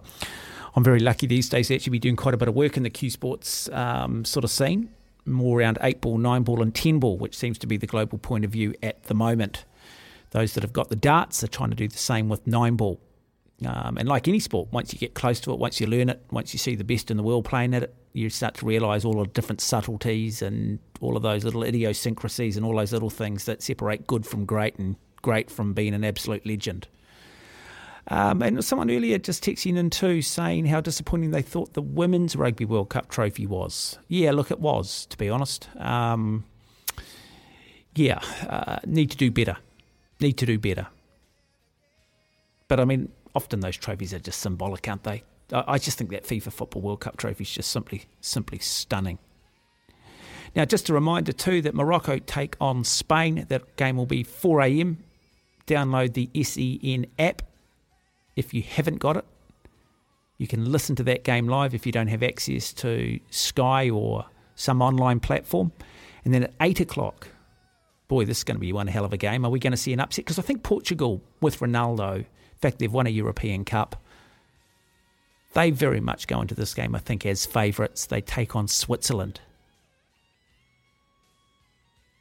We haven't had an upset yet in the round of 16. Remember, Croatia made the final of the last World Cup, so I think they were always expected to beat Japan. I think the European nations are expected to beat the Asian nations. But when you look at it and it's all said and done, we could come up with eight quarterfinals and we basically end up with the powerhouses of Europe and the two major powerhouses of South American football, Brazil and Argentina. And for as much as football's grown internationally, it's still stayed the same, hasn't it?